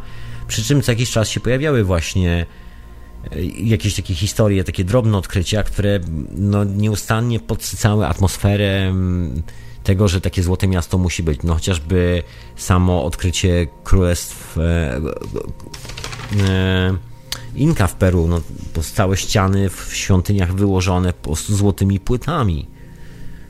Co po prostu szokowało. Z, przecież jak wzięto e, króla, króla Indian e, Inka do niewoli, to układ był taki, żeby go wypuścić z niewoli, Indianie muszą przynieść, wypełnić największą komnatę, która była w jego zamku, czy jakoś tak, złotem, po sam sufit, czy jakoś tak. I to będzie, to będzie taką, to, yy, że to, że tak powiem, będzie wartością ich króla i wtedy król zostanie wypuszczony. Oczywiście król nie został nigdy wypuszczony, został skrócony głowę, ale oczywiście udało się bez problemu wypełnić.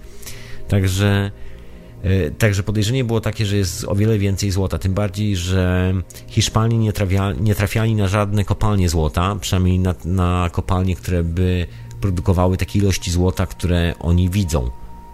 Były tam historie z tym złotem wydobywanym w Meksyku, były historie ze złotem, ze srebrem wydobywanym w Meksyku, ale właściwie no nie były to takie ilości, które, które by, że tak powiem, dawały jakąkolwiek racjonalną postawę do myślenia o tym, że, e, że należy szukać gdzieś poza tym terenem.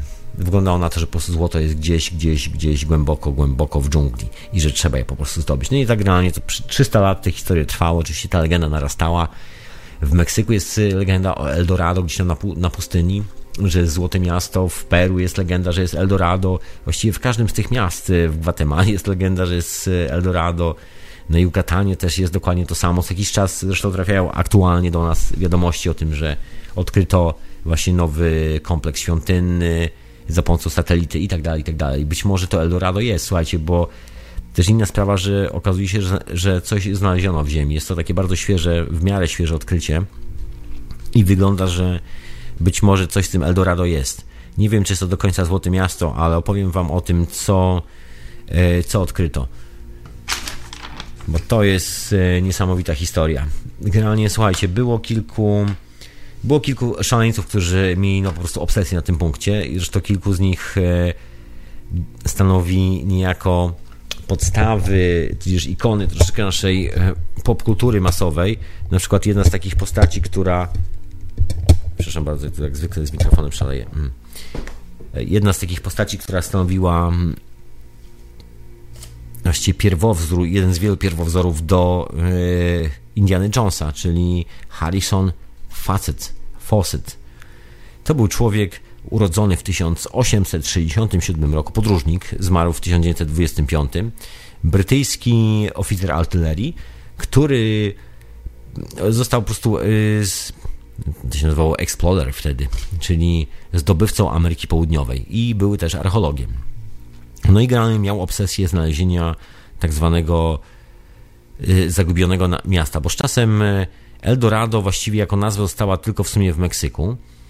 No a wszędzie na świecie przyjęło się coś takiego jak, jak zagubione miasto, troszeczkę jak te mity Atlantydy, tego typu historie.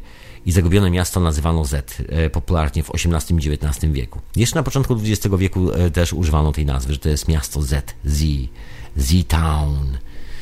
No, także e, był taki odkrywca, słuchajcie, no i Harrison e, Percival, bo on miał na imię Percival, więc Percival Harrison e, Foswet e, należał do jakiś tam to jest królewski klub podróżniczy, czy jakoś tak, towarzystwo podróżnicze jakoś tak, no i on generalnie był jeszcze oprócz tego brytyjskim szpiegiem, no i szpiegował na rzecz królestwa, no i oczywiście był wysłany, ponieważ był podróżnikiem, bardzo był po dżungli chodzić i generalnie bujał się w tamtej części. Troszkę też Kanadę eksplorował, y, w Brazylii, prawda, y, ale generalnie wierzył w, legendę Eldorado i cały czas szukał y, szukał tego Eldorado. Oczywiście badał historię brazylijskich Indian i tak dalej, i tak dalej.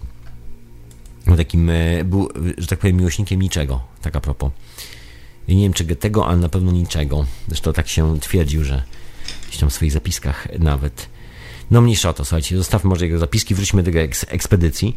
No więc e, jako, słuchajcie, jest to jeden z technicznych ludzi, który e, opisał prawdopodobnie jako jeden z niewielu pierwszych białych ceremonii ayahuaski. Taka ciekawostka. I też e, dotarł do kilku ziół, do których cywilizacja dotarła właściwie 30 lat dopiero po nim. Także taki naprawdę pionier, zdobywca i odkrywca, można powiedzieć. I wszystko to wydarzyło się na początku naszego stulecia. Generalnie 1925-1926 rok, gdzie postanowił znaleźć złote miasto, bo się okazało, że włócząc się generalnie przez e, swoje zawodowe życie agenta, brytyjskiego wywiadu, archeologa oraz podróżnika i badacza oczywiście życia Indian, co jakiś czas trafiał na legendę o Złotym Mieście, więc postanowił, postanowił finalnie znaleźć to Złote Miasto. No więc ruszył z wyprawą. Nigdy tego Złotego Miasta nie znalazł, natomiast znalazł masę opowieści, które, które brzmią tak niesamowicie, że to w ogóle Złote Miasto istnieje i potwierdzają w ogóle jego byt. No i trafił na ślady starożytnej cywilizacji i że coś tam się, coś tam się, no jakieś tam rzeczy znalazł. E, przede wszystkim znalazł jadeitowe figurki w dżungli. Dosyć nietypową rzecz. No i generalnie to wszystko, co chyba po nim zostało. E, oczywiście zaginął w dżungli. Jego rodzina do końca nie wierzyła, że został zabity. Do końca życia jego żona twierdziła, że na pewno gdzieś żyje, gdzieś z Indianami został, być może coś w tym stylu, albo został porwany przez Indian. Generalnie zaginął podczas poszukiwania tego miasta Z. No i to była taka postać, która zainspirowała troszkę e, takie bardzo poważne, e, bardzo poważne poszukiwania tego zaginionego miasta. No i co się okazuje? No nie jest to do końca taka legenda z tym Eldorado, słuchajcie, bo raptem w latach, e, w latach 90. E, w Ameryce Południowej w, w Brazylii zaczęto robić badania nad ziemią, która znajduje się dookoła rzeki, którą popularnie nazywamy Amazonka. Ta ziemia jest dosyć specyficzna, ma swoją nazwę i nazywa się ją Terra Preta. To jest taki, taka czarna ziemia.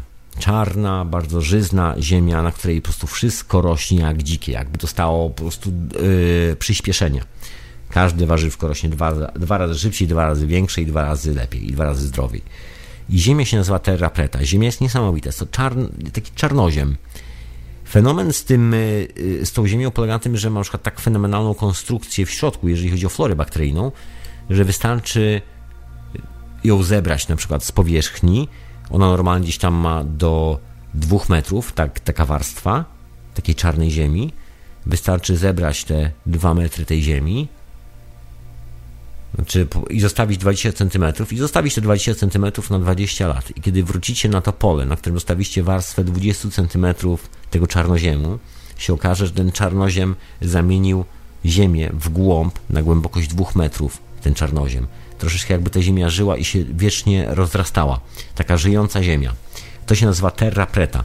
Jest to... Yy, jest to, słuchajcie, produkt eksportowy w Ameryce Południowej. Wszyscy znają tą ziemię, bo jest bardzo chętnie kupowana do kwiatów. W doniczkach można kupić, znaczy można kupić takie duże torby foliowe z ziemią, która się nazywa terra preta. I to jest właśnie ta ziemia, na której wszystko niesamowicie rośnie. No i co się okazuje? W tej ziemi, e, która się nazywa terra preta, zaczęto znajdować bardzo ciekawe znaleziska. Generalnie okazuje się, że bo w dżungli wszędzie jest żółty piasek. Po prostu dżungla rośnie i cała Amazonia jest na żółtym piasku. I ten żółty piasek jest pokryty właśnie tą warstwą terra preta. No i fenomen polega na tym, że ta warstwa nie jest wszędzie, tylko jest takimi górkami, jakby ktoś ją wysypywał co jakiś czas. Tak specjalnie jakby organizując to wszystko w jakiś tam logiczny, logiczny, sensowny sposób. I wszędzie, gdzie się nie kopie tą terra pretę, to właściwie wyciąga się z niej ceramikę. No i datując tą ceramikę, wygląda na to, że żyła tam zaawansowana cywilizacja w okolicach 2000 lat temu. No i się okazuje, że przestrzeń, na której ta terra preta z tymi kawałkami ceramiki się znajduje, jest wielkości, no co tu dużo mówić, ale jest jak właściwie chyba cała Polska. I wygląda to na taki połączony kompleks malutkich lub trochę większych, małych miasteczek, które są połączone ze sobą e, autostradami, akweduktami, kanałami i to wszystko znajduje się, nikt tam już nie mieszka. To, to w ogóle jest często zarośnięte, to w ogóle wygląda bardzo dziwnie. Słuchajcie, zaraz wam wyślę linka, gdzie to się znajduje. To wszystko znajduje się w Ameryce Południowej.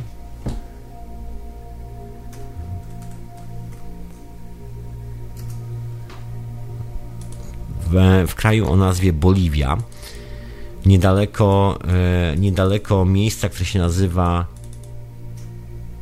Trinidad, ale to nie jest ten Trinidad z wyspy, tylko to jest, e, to jest miasto w, Boliwii. No i generalnie, bo w Boliwii są do rzeczy Amazonki, no i są takie duże jeziora i tam ta Amazonka wylewa co sezonowo. No i wygląda to troszkę tak, że kiedy wyleje, to jest taka równa powierzchnia i, i tylko wyspy wystają z tej wody. No i kilku ludzi zaczęło latać nad tymi, nad tymi terenami, no i robić zdjęcia. No i się okazało, że na zdjęciach widać niesamowite. Nie jak to powiedzieć, no słuchajcie, widać niesamowitą cywilizację. Się okazuje, że te wszystkie sterczące wysepki to troszeczkę w formie wiosek, to takie małe wioski, na których mieszkali ludzie. Dookoła jest przygotowana ziemia, są kanały porobione i to takie kanały na przykład rekultywacyjne na na, na tam parę dziesiąt mil, długie aż po horyzont. Generalnie się okazuje, że była gigantyczna cywilizacja. No i zaczęto kopać oczywiście w tych wszystkich, e, no może nie w tych wszystkich, ale w części tych wysp i robić e, i sprawdzać, co się znajduje po prostu w głąb ziemi. No i się okazuje, że wszędzie praktycznie znajduje się ceramika, że żyły tam miliony ludzi. W dożyczu Amazonki, słuchajcie, żyło miliony ludzi. Do tej pory wszyscy myśleli, że właściwie cała populacja Amazonki to są tacy tacy Indianie zbieracze generalnie, czyli e, łowcy zbieracze, czyli dziko żyjąca sobie taka wspólnota w lesie, która sobie po prostu biega na bosaka, co upoluje i co zerwie z krzaka, to, to tyle jest jedzenia i to wszystko. No, jak się wioska znudzi, to się przenoszą w inne miejsce lasu i tak sobie żyją. A tu się okazuje, że nie do końca. Tu się okazuje, że dokładnie albo tuż chwilę przed przyjściem tych dzikich plemion, które zamieszkały gdzieś tam w Meksyku, zamieszkały gdzieś w Peru, zaczęły w ogóle wyznawać te wszystkie dziwne kulty, które polegały na, na ludzkich ofiarach, na wyrywaniu serc, na jakichś, na jakichś krw, krwistych rytuałach. I się okazało, że chyba dużo ludzi uciekło do Amazonii stworzyli jakąś alternatywną cywilizację. I to nie cywilizację właśnie zbieraczy i łowców, takich naprawdę prostych ludzi, tylko bardzo zaawansowaną, gdzie są, gdzie praktycznie no słuchajcie, no, za, przekultywować bez żadnych, no nie wiem, narzędzi, no nic tam nie znaleziono specjalnie, w taki naturalny, organiczny sposób y, całą do rzeczy Amazonii, no przestrzeń tego jest tak potężna, że na przykład y, po zbadaniu y, tej otwartej przestrzeni, na której na przykład ta Amazonia wylewa w samym tylko e, w samej tylko Boliwii się okazuje, że praktycznie około 4, 4 piąte tego terenu jest pokryte dokładnie resztkami tej cywilizacji. I to jest coś potężnego, coś naprawdę, no nie wiem, gigantyczne. No i zaczęto robić badania dalej nad tym wszystkim, no bo oczywiście nie jest to jedyne miejsce, gdzie potencjalnie może znajdować się coś takiego. Tuż obok, że tak powiem, granicy z Boliwią jest e, Brazylia, gdzie właściwie znajduje się największa część Amazonki, ta najbardziej dzika pośrodku kompletnej dzikiej dżungli. No i zaczęto tam robić e, że tak powiem, badania i sprawdzać, co się dzieje, czy przypadkiem tam nie zostanie znaleziona jakaś anomalia w tym stylu. No i okazało się, że oczywiście znaleziono i że dokładnie taka sama historia się powtarza wzdłuż całej Amazonki, że są dokładnie takie punkty, nie wszędzie, oczywiście to nie jest na całej długości rzeki, tylko są takie specyficzne punkty, które są pokryte dokładnie tą terra preta. I terra preta, nikt właściwie nie wie do tej pory, jak, jak została zrobiona ta ziemia. Tajemnicą tej ziemi jest to, że składa się z, z tak zwanego węgla drzewnego takiego niedopalonego, że to jest taki jakby główny składnik tej ziemi i, um, i to wszystko, co wiadomo. Właśnie to jest specyficzne, bo ona jest właśnie dlatego, dlatego czarna, jest taki czarnoziem.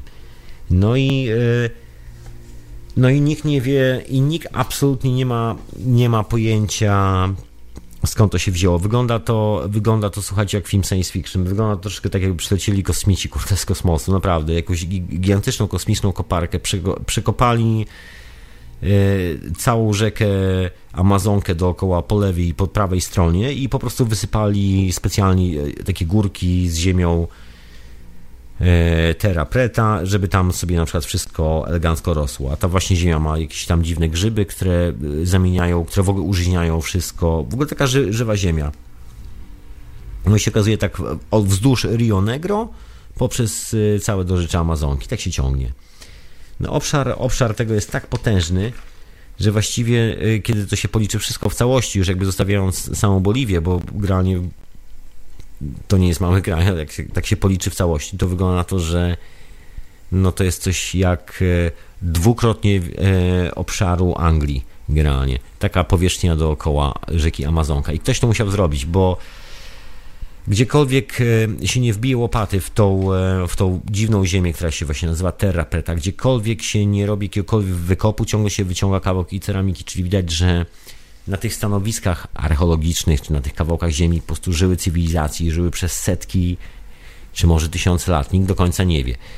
Bo jest to dżungla i wiadomo, że w dżungli wszystkie te organiczne substancje się bardzo szybko i bardzo łatwo rozkładają, także bardzo ciężko znaleźć jakiekolwiek kości, cokolwiek, co, co, cokolwiek, co jesteśmy w stanie datować.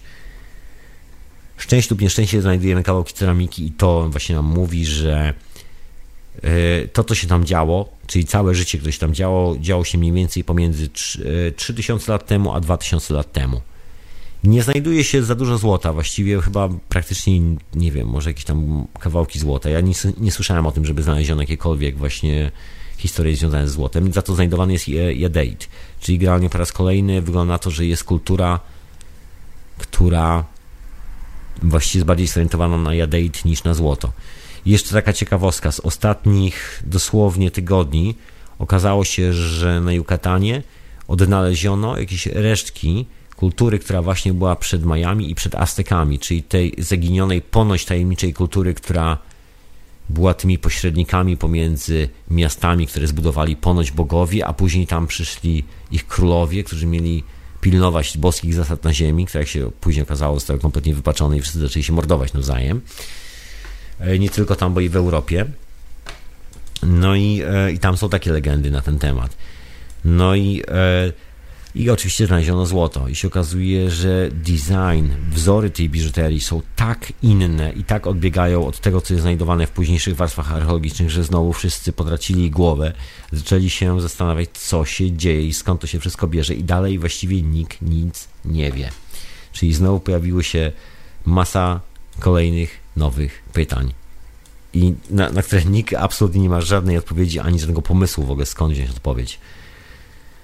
No i co, proszę Państwa, jak jest z tą cywilizacją właśnie z, z, z, tymi złotymi miastami? Jak to jest z tym Eldorado? Bo tu się okazuje, że właściwie tak patrzę na mapę, no nie jest to jedna trzecia, słuchajcie, jest to jedna czwarta, jedna czwarta Ameryki Południowej zajmowała cywilizacja, o której nie mamy bladego pojęcia, którą właśnie aktualnie powoli odkopujemy. Zdjęcia z satelitów są niesamowite, szczególnie te z Boliwii, gdzie widać na potężnej przestrzeni Ziemi, widać jak, jest, jak rysunki Nazca. Takie gigantyczne, przeorane wzory geometryczne, podciągnące się po horyzont. I to wszystko nie są jakieś przypadkowe wzory geometryczne, tylko są specjalnie nawadniane pola, są specjalnie zaprojektowane jedno po drugim. Tak się ciągną po horyzont, ze specjalnymi kanałami, z sieciami dróg jeszcze z sieciami dróg wybudowanymi w bardzo specyficzny sposób. Na przykład są to kanały budowane tak, że są robione dwa wały po lewej i po prawej stronie. W środku płynie rzeka, jak w akwedukcie, i po, po jednej stronie jest niski wał, i po drugiej jest dwa razy wyższy, żeby zachować zasadę, że tak powiem, asymetrii. Słuchajcie, to jest bardzo zdrowe, dopiero teraz się wraca do takiego projektowania właśnie, żeby na przykład jak rzeka wylewa, bo to jest. Y, a, słuchajcie, bo o co chodzi? Jak rzeka wylewa na dużej przestrzeni, to się robi takie jezioro. I oczywiście naturalnie, naturalne jest to, że jak rzeka wyleje, to się później zaczyna cofać. Jeżeli wszystkie, że tak powiem, e, te akwedukty, wszystkie te zapory, wszystkie te małe murki wzdłuż tej, e, wzdłuż tej przestrzeni będą miały tą samą równo, tą samą wysokość, to jak woda będzie się cofała, to właściwie e, to nic nie zostanie w tych miejscach. Coś tak, tak po prostu nic nie zostanie zatrzymane. A tak jak jest jeden murek wyższy, a drugi niższy, to wtedy tak przelatuje i zasila, że tak powiem, i kanał z jednej strony, dzięki temu w kanale płynie woda wyżej. Nie wiem, czy rozumiecie o co mi chodzi. Jest taka sztuczka generalnie, że, że dzięki temu e, dzięki temu jest dłużej utrzymywana woda w kanałach, szczególnie właśnie w tym momencie, kiedy zaczyna odpływać z pól, kiedy nadchodzi pora sucha. Bo ta dłuższa ścianka z jednej strony dookoła kanału właśnie utrzymuje utrzymuje to trochę więcej wody przez te pół miesiąca, czy przez ten miesiąc, akurat na tyle, na ile wystarczy. No generalnie taka dosyć przemyślana konstrukcja. No i się okazuje, że tych konstrukcji jest co niemiara i że dopiero teraz zaczęto to badać. Inna sprawa, że jest to naprawdę potężne. Są na przykład bardzo e, niesamowicie wyglądające e, geometryczne konstrukcje, gigantyczne koła, gigantyczne kwadraty. To wszystko znajduje się w Boliwii, gdzieś, e, gdzieś w okolicy, właściwie w całej Boliwii. Jeżeli sobie wjedziecie na, na Google Map, to właściwie w każdym miejscu e, znajdziecie. No, szczególnie bliżej e, Amazonki, bliżej bliżej północnej części, szczególnie w północnej części Boliwii, szczególnie blisko jezior. Tam jest masa takich miejsc. I te wszystkie wysepki, te wszystkie linie pomiędzy wyspami się okazują zaprojektowanymi przez ludźmi traktami, które były używane przez prawdopodobnie, z tego co wiemy, na razie 2000 lat. Użytkownicy tego wszystkiego zniknęli. No ale co się okazuje e, po tych wykopach, bo jeszcze oprócz, oprócz tego wszystkiego są robione jakieś tam drobne wykopa, wykopaliska, o których wspomniałem Akurat one są robione w Boliwii. No i e, i o tyle, ile jeszcze z... E, a, co ja chciałem powiedzieć? E, a, i znajduje się resztki po prostu pali po tych domach. No i jak archeolodzy zaczęli porównywać, to się okazuje, że do tej pory w kilku miejscach jeszcze w Amazonii, do tej pory jakby używa się tej samej technologii, ludzie żyją w ten sam sposób. Także udało się niejako zrekonstruować troszeczkę styl życia, w jaki Przynajmniej tak wstępnie, tak że możemy mniej więcej wiedzieć, w jaki sposób e, w jaki sposób mieszkano. Są takie wyspy, na których było, nie wiem, od 50, od 20 do, do czasami może większej społeczności. Małe, lokalne społeczności z własnymi polami, z własnymi uprawami, wszystko doskonale zorganizowane kanałami. E, ludzie podróżowali pływając tymi kanałami pomiędzy, pomiędzy wioskami na przykład. Takie historie. Wygląda to niesamowicie i być może, być może ten e, hi, hiszpański konfistador, który tak troszkę nakłamał, bo jak, jak on popłynął tą, tą Amazonką, to później to opisał oczywiście w pamiętnikach, to się później okazało, że rzeczywiście ani tych Amazonek bez piersi tam nie było. No tam jeszcze ludzi opisał, ludzi, który, którzy nie mieli głowy, a oczy mieli na klatce piersiowej. Oczy, usta i nos wyrastały im bezpośrednio na klatce piersiowej. Miałem takie troszkę bajki, E, podejrzewam, że też, żeby, że tak powiem, zachwycić trochę sponsorów e, po powrocie do Hiszpanii, to jest inna sprawa. No ale, ale gdzieś ta legenda chyba została, bo w jego zapiskach e, są wspomnienia właśnie o tym potężnym królestwie, że płynął przez 5 tygodni i przez 5 tygodni po obu stronach rzeki było gigantyczne królestwo, były domostwa, stały domy na palach, ludzie sobie normalnie żyli, mieszkali itd., tak itd. Tak Także być może ta legenda dotarła do niego, może tego tak naprawdę na własne oczy nie widział, bo wygląda na to, że właściwie wszyscy mieszkańcy tego miejsca nie, nie doczekali czasu, kiedy biali dotarli do, do nich na spotkanie, bo bakterie, które biali przywieźli do Ameryki Południowej, zabiły ich szybciej niż, e, niż sam e, widok nowych przybyszy. Tak, proszę Państwa. I tak się, i w taki to sposób zniknęła jakakolwiek informacja po gigantycznej cywilizacji, która właściwie wygląda to była dookoła całej rzeki, którą nazywamy teraz Amazonka. I nikt z nas nie ma dlatego pojęcia, jak to zostało zrobione. To jest, skala tego przedsięwzięcia to jest jak wziąć i zaorać praktycznie całą Europę i to jest tak ekologicznie zrobione, tak idealnie dopasowane do natury. Do tej pory zresztą często w Boliwii używane przez lokalnych Indian, do tej pory oni żyją na niektórych z tych wysp i funkcjonują do dzisiaj w ten sam sposób. To jest y, no, niesamowita historia. Jest tego masę. Na razie ludzie zaczynają tam y, kopać, wyciągać jakieś tam rzeczy z ziemi. Na razie jeszcze nie znaleziono żadnego złotego miasta ale słuchajcie, są legendy, że to Złote Miasto być może w rzeczywistości jest. No to ciągle, ja myślę, że ta legenda o tym, że, że było takie miejsce, gdzie Indianie przenieśli wszystkie swoje skarby, te najcenniejsze, do jakiegoś miejsca, myślę, że trochę prawdy w tym jest. Jest taka słynna legenda o jednym, o jednym, jednym z zakonników, który misjonarzy mieszkających gdzieś w Ameryce Południowej, zdaje się w Peru, który zaskarbił sobie przyjaźń e, lokalnych Indian, lecząc ich za darmo i pomagając, chroniąc ich i dając im e, wsparcie i opiekę, jako jeden z nielicznych białych.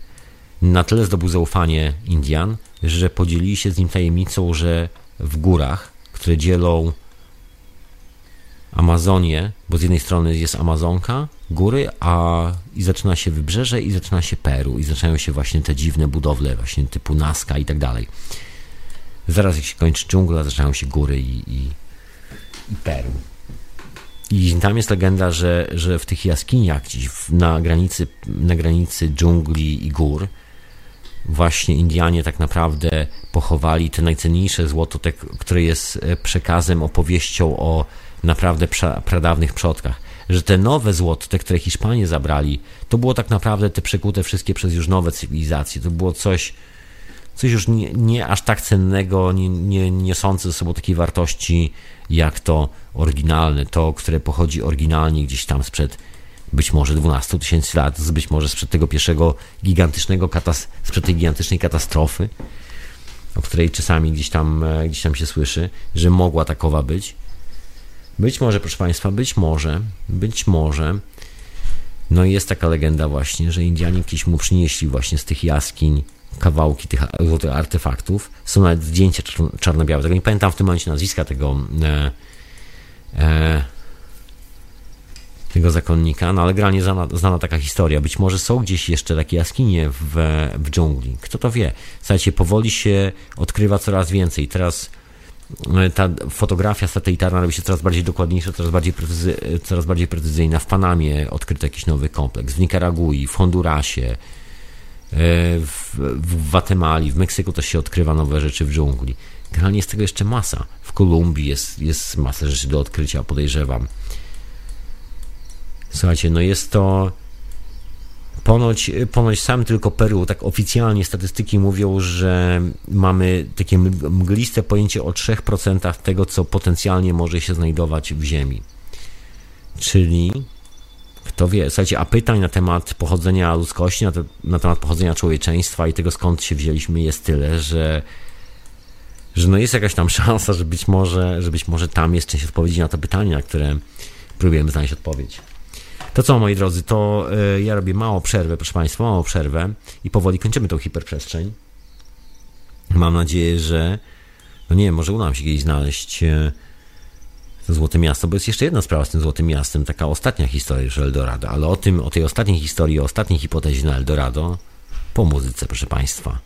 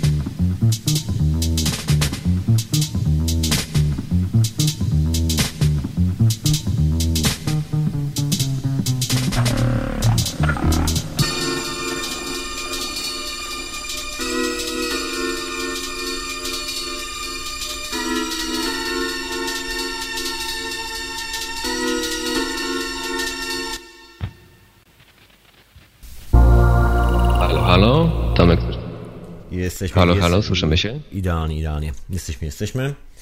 Halo, halo, witamy w Eweliosie. Witam, witam serdecznie. Halo, halo. No cześć, e, nie wiem, chwileczkę mnie nie było. Nie wiem, z czym mnie słychać teraz, idealnie, czy idealnie. nie. Słychać, wszystko jest okej. Idealnie.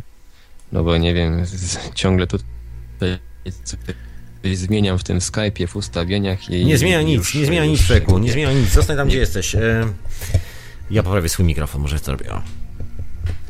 Nie wiem, było coś sytuację. może o, o tajemniczych y, tunelach pod Ameryką Południową? E, Nie, nie, A będzie coś? e, nie dzisiaj. Nie dzisiaj? Jest, słyszałem te historie, ale właściwie nie ma żadnego potwierdzenia za bardzo na te tunele. Jestem tak. E, tak troszeczkę jak Urban Legend brzmią te tu- tunele.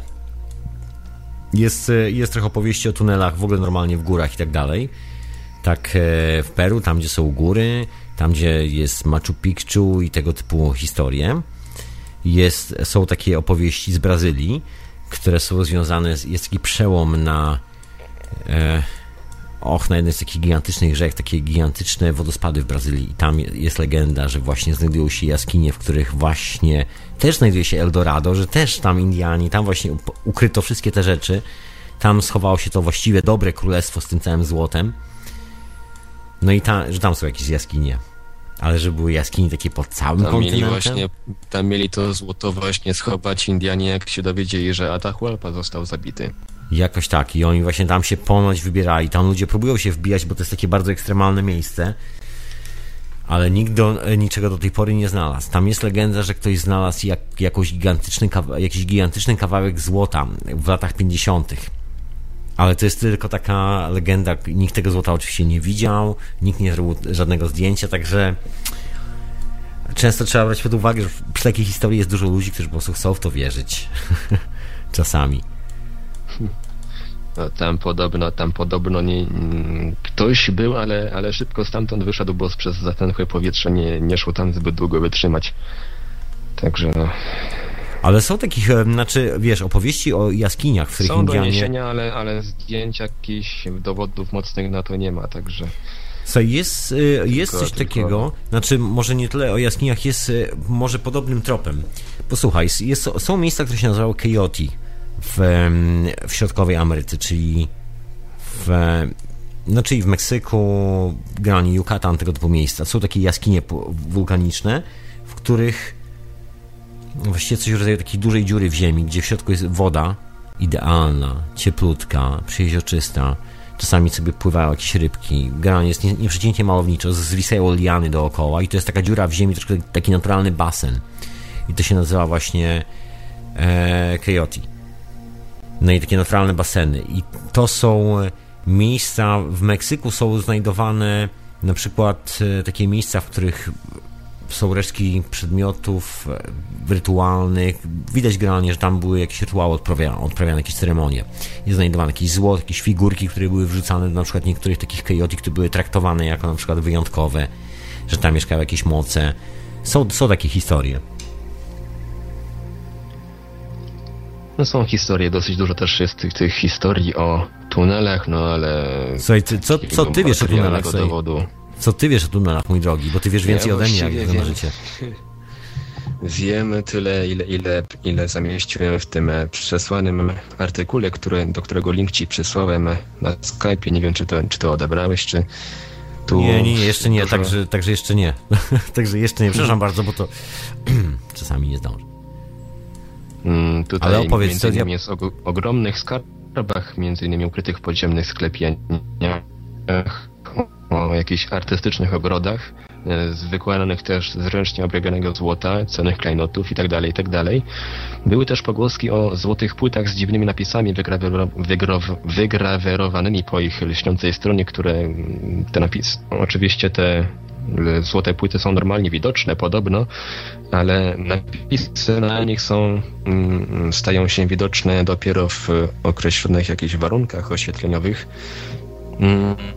Mm, mm, Tutaj mm, w artykule między innymi są informacje jakieś od Ericha Danikana, który twierdzi, że był w, tych, w sieci tych tuneli, które biegną tysiące kilometrów pod kontynentem południowoamerykańskim. I Daniken powiedział m.in. w swojej pracy Złoto Bogów, że przebywał w tych tunelach w towarzystwie ich odkrywcy, Juana Morica, węgierskiego imigranta będącego obecnie w obywatelem Argentyny. I to wejście do podziemnego labiryntu ma się znajdować podobno w prowincji Morona Santiago w Ekwadorze. Nie wiem, czy coś słyszałeś o tym. E, jest coś... Według jest... Danikana... Mhm. Mhm. Tak? Słyszałem, jest tam, bo tam jest historia z tym, e, z tym zakonnikiem, e, który miał świetne kontakty z, z Indianami, to właściwie od niego zaczęła się to opowieści, bo oni pierwsi przynieśli te artefakty do niego. Kiedy zmarł, te artefakty mhm. zniknęły. I są jakieś zdjęcia, są czarno-białe zdjęcia tych artefaktów, jest raptem ich może pięć czy sześć, są właśnie takie dziwne, dziwne tablice, dziwny język, który wygląda troszkę jak... E, są takie podejrzenia, że etruski tak wyglądał język. Hmm. I właśnie według Danikena, Daniken twierdzi, że zobaczył te pomieszczenia z płytami o metalicznym połysku. Szukam w tej chwili zdjęć tych, czy, czy on tam jakieś zdjęcia wykonywał, no ale chyba, chyba, jeżeli wykonywał, to coś trudno je dostać. Jeszcze nie trafiłem. Może ktoś ze słuchaczy Paranormalium albo Radio na Fali poszuka i coś tam znajdzie ciekawego. I właśnie pierwsze wzmianki o tych podziemnych tunelach miały się pojawić w chwili, gdy już konkwistadorzy najechali na Amerykę Południową. I właśnie Don Francisco Pizarro, były świniopas, porwał inkaskiego władcę i, i przetrzymywał go dla okupu właśnie tego Atahualpy. Mm, Don Francisco narysował taką czerwoną linię biegnącą 2,5 metra nad podłogą celi w miarach 5 na 7 mhm. metrów. Do, do końca sufitu złotem. że wysypać. Tak, i właśnie Inkowie obiecali, że wypełnią pomieszczenie złotem, żeby tylko uwolnić władcę, no ale okazało się w międzyczasie, jak już złoto było w drodze, że Atahualpa jednak został zabity.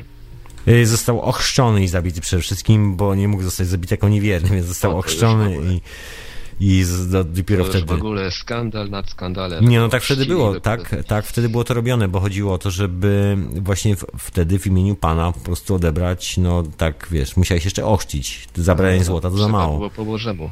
Trzeba było po Bożemu, dokładnie.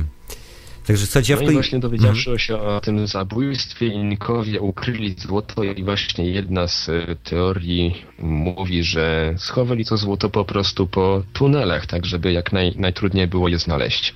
I dlatego właśnie tego, większość tego złota do dzisiaj nikt nie znalazł. Słuchaj, no Machu Picchu zostało odkryte raptem niecałe 100 lat temu i to też yy, przez zupełny przypadek. I wyobraź sobie, że w takich górach masz kilka jaskiń i masz ludzi, którzy operują taką technologię, bo jak ktoś bierze taką granitową skałę i potrafią wykręcać jak plastelinę i ta skała na przykład ma jakieś 200 ton wagi, taka jedna, taki bloczek, i on po prostu potrafi to robić, to myślę, że zrobienie jaskiń i załadowanie tam e, jakiegokolwiek kontentu nie jest żadnym problemem. Inna sprawa, że w ogóle ta historia z jaskiniami jest, to też nie jest jeden kontynent, bo jest opowieść o Arce Noego, która na przykład zawsze, kiedy cokolwiek się dzieje dookoła miejsca, gdzie jest Arka, zawsze jest schowana w jaskiniach, bo miejsce znajduje się blisko gór i te góry są przeryte ponoć jaskiniami. Jest, tam arka jest automatycznie chowana, kiedy jest tylko jakiekolwiek zagrożenie dla arki w Etiopii. Podobnie przecież te gigantyczne podziemia w Turcji, które można sobie teraz zwiedzać, prawda? To miasteczko całe. No generalnie jest masa mm. takich opowieści na temat właśnie królestw podziemi. W ogóle granie w mitologii przede wszystkim na przykład Majów, Azteków, w ogóle królestwo podziemi jest czymś takim normalnym. Są w ogóle jaskinie do tej pory znajdowane, chyba nawet właśnie właśnie w, y, w, że było zabawniej w też e, w Tenochtitlan znaleziono przecież jaskinię teraz kolejną, w której znaleziono jakieś resztki kości ludzkich, która oczywiście kolejna jaskinia, która była używana do ceremonii jakichś drapieżnych. Także jest trochę tego. No także może, może trzeba będzie poczekać na taki też przypadek, że ktoś tam coś znajdzie. Wiesz, na, razie, mhm. na razie mówimy, mamy podania, mamy pogłoski, ale jakiegoś takiego naprawdę mocnego dowodu, no musimy poczekać. Znaczy ja tak no właśnie na mocny dowód patrzę na te wszystkie wykopaliska dookoła, y, dookoła Amazonki, a szczególnie właśnie te historie związane z tą dziwną kulturą e, w Boliwii, która sobie po prostu no, nagle, nagle odkryto gigantyczną, to jest, wiesz, miliony ludzi.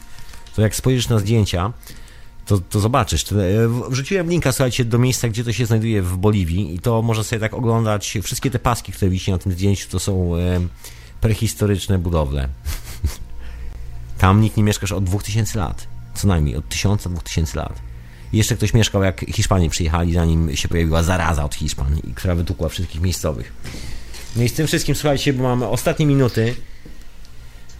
Yy... Dobrze, to ja w takim razie nie będę tych mhm. ostatnich minut zajmował, tylko przechodzę na nasłuch. Wow, dziękuję bardzo. To był Ivelios. Dziękuję również. Dobranoc i pozdrawiam wszystkich. Wow, dziękuję bardzo. Nawzajem. Pozdrawiam w ogóle słuchacza, słuchaczy ra, y, Radio Paranormalium i słuchaczy Radio na Fali. Wszystkich, którzy są na czacie, pozdrawiam. I Weliosa. Pozdrawiam serdecznie. Słuchajcie, miałem opowiedzieć i już widzę, że nie zdążę. Słuchajcie, w takim razie... Ach, nie będę na siłę próbował opowiedzieć czegoś w jednym zdaniu, czego się w jednym zdaniu nie da opowiedzieć, ale jest jeszcze jedna hipoteza, słuchajcie, bardzo ciekawa, związana właśnie z tą cywilizacją. I myślę, że tą hipotezę pociągnę w przyszłym odcinku Hipoprzestrzeni, bo ona jest jeszcze oprócz tego, że jest związana z cywilizacją, tą, która jest znajdowana w Boliwii dookoła Amazonki, to jeszcze są bardzo dziwne opowieści o tej cywilizacji z Meksyku, o szamanach, o bardzo dziwnych ludziach, o na przykład plemieniu szamanów, które postanowiło całe się wyprowadzić do jakiegoś dziwnego, po prostu zamieszkać w dziwnym, e, w dziwnym innym wymiarze. No w ogóle są niesamowite historie z tym związane. I to wszystko ciągle się kręci dookoła troszeczkę takiego cyklu w historii, który jak, jak właśnie mawiają Indianie, nie tylko Indianie, wiele kultur, że co jakiś czas nadchodzi taki moment, że nasze drogi się krzyżują i wiele wymiarów wpada na siebie.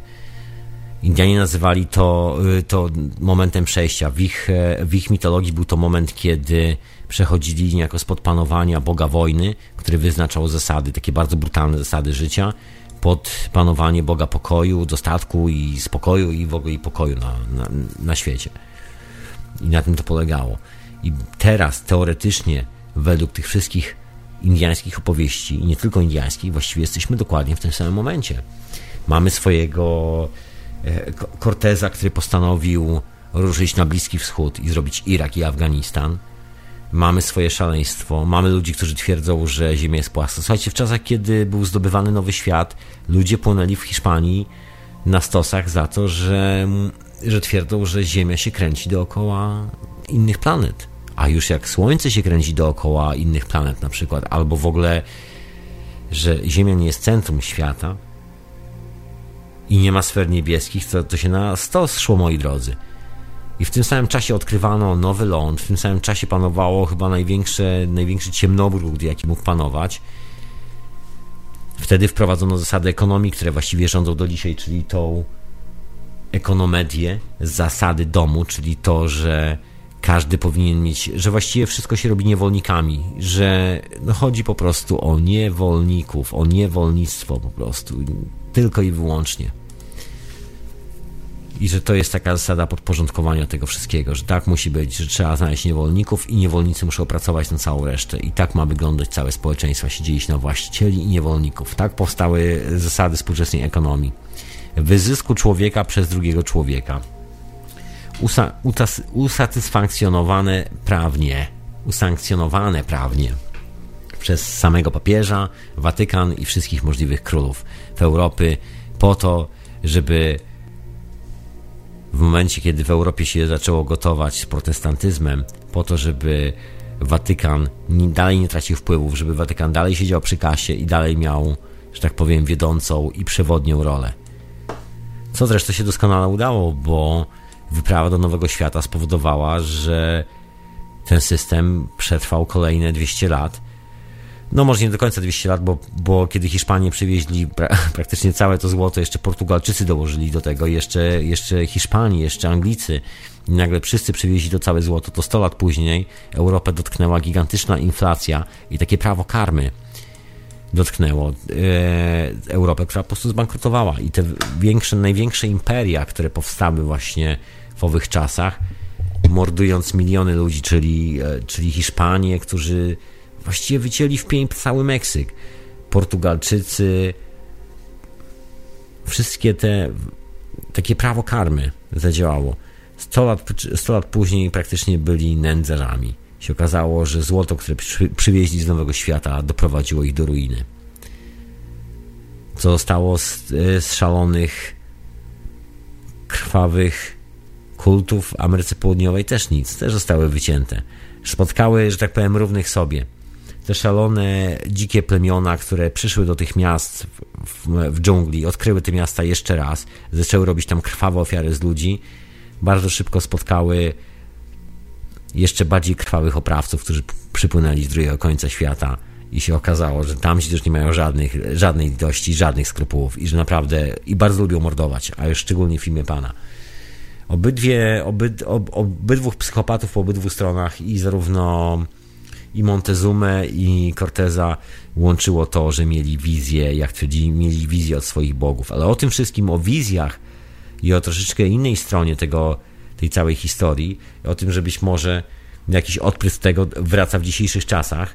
Jeżeli świat jest, słuchajcie, kwantowy, no to naturalne jest to, że to, co się zdarzyło na przykład 500 lat temu, może powodować jakąś falę, która na przykład co 500 lat wraca. Że jest taka fala, która uderza i na przykład mamy pewne więcej powera w sobie, więcej energii i możemy na przykład więcej rzeczy zrobić. W sensie, gdyby, jak na ironię, gdyby Montezuma nie był takim dupkiem, gdyby nie był tak chciwym, e, krwawym dyktatorem, który, który, który lubi po prostu mordować ludzi, to żadne z plemion indiańskich na Yucatanie nie zbuntowałoby się przeciwko niemu i wszystkie stanęłyby w jednym szeregu przeciwko Hiszpanom i, i nie byłoby, Cortés nie miałby żadnych szans, żeby zdobyć Yucatan, żeby w ogóle zdobyć Meksyk, żeby podbić żeby podbić całą tą cywilizację. Zabrakło jednego dnia, jednemu plemieniu zabrakło jednego dnia, także jakby się wszystkie plemiona zjednoczyły, to Cortés nie miałby ani grama szansy. Być może cywilizacja potoczyłaby się w zupełnie inny sposób, być może ekonomia, ekonomia wyglądałaby w inny sposób, być może okazałoby się, że powstałaby jakaś zupełnie odwrotna siła, jakaś przeciwwaga do tego barbarzyństwa na świecie.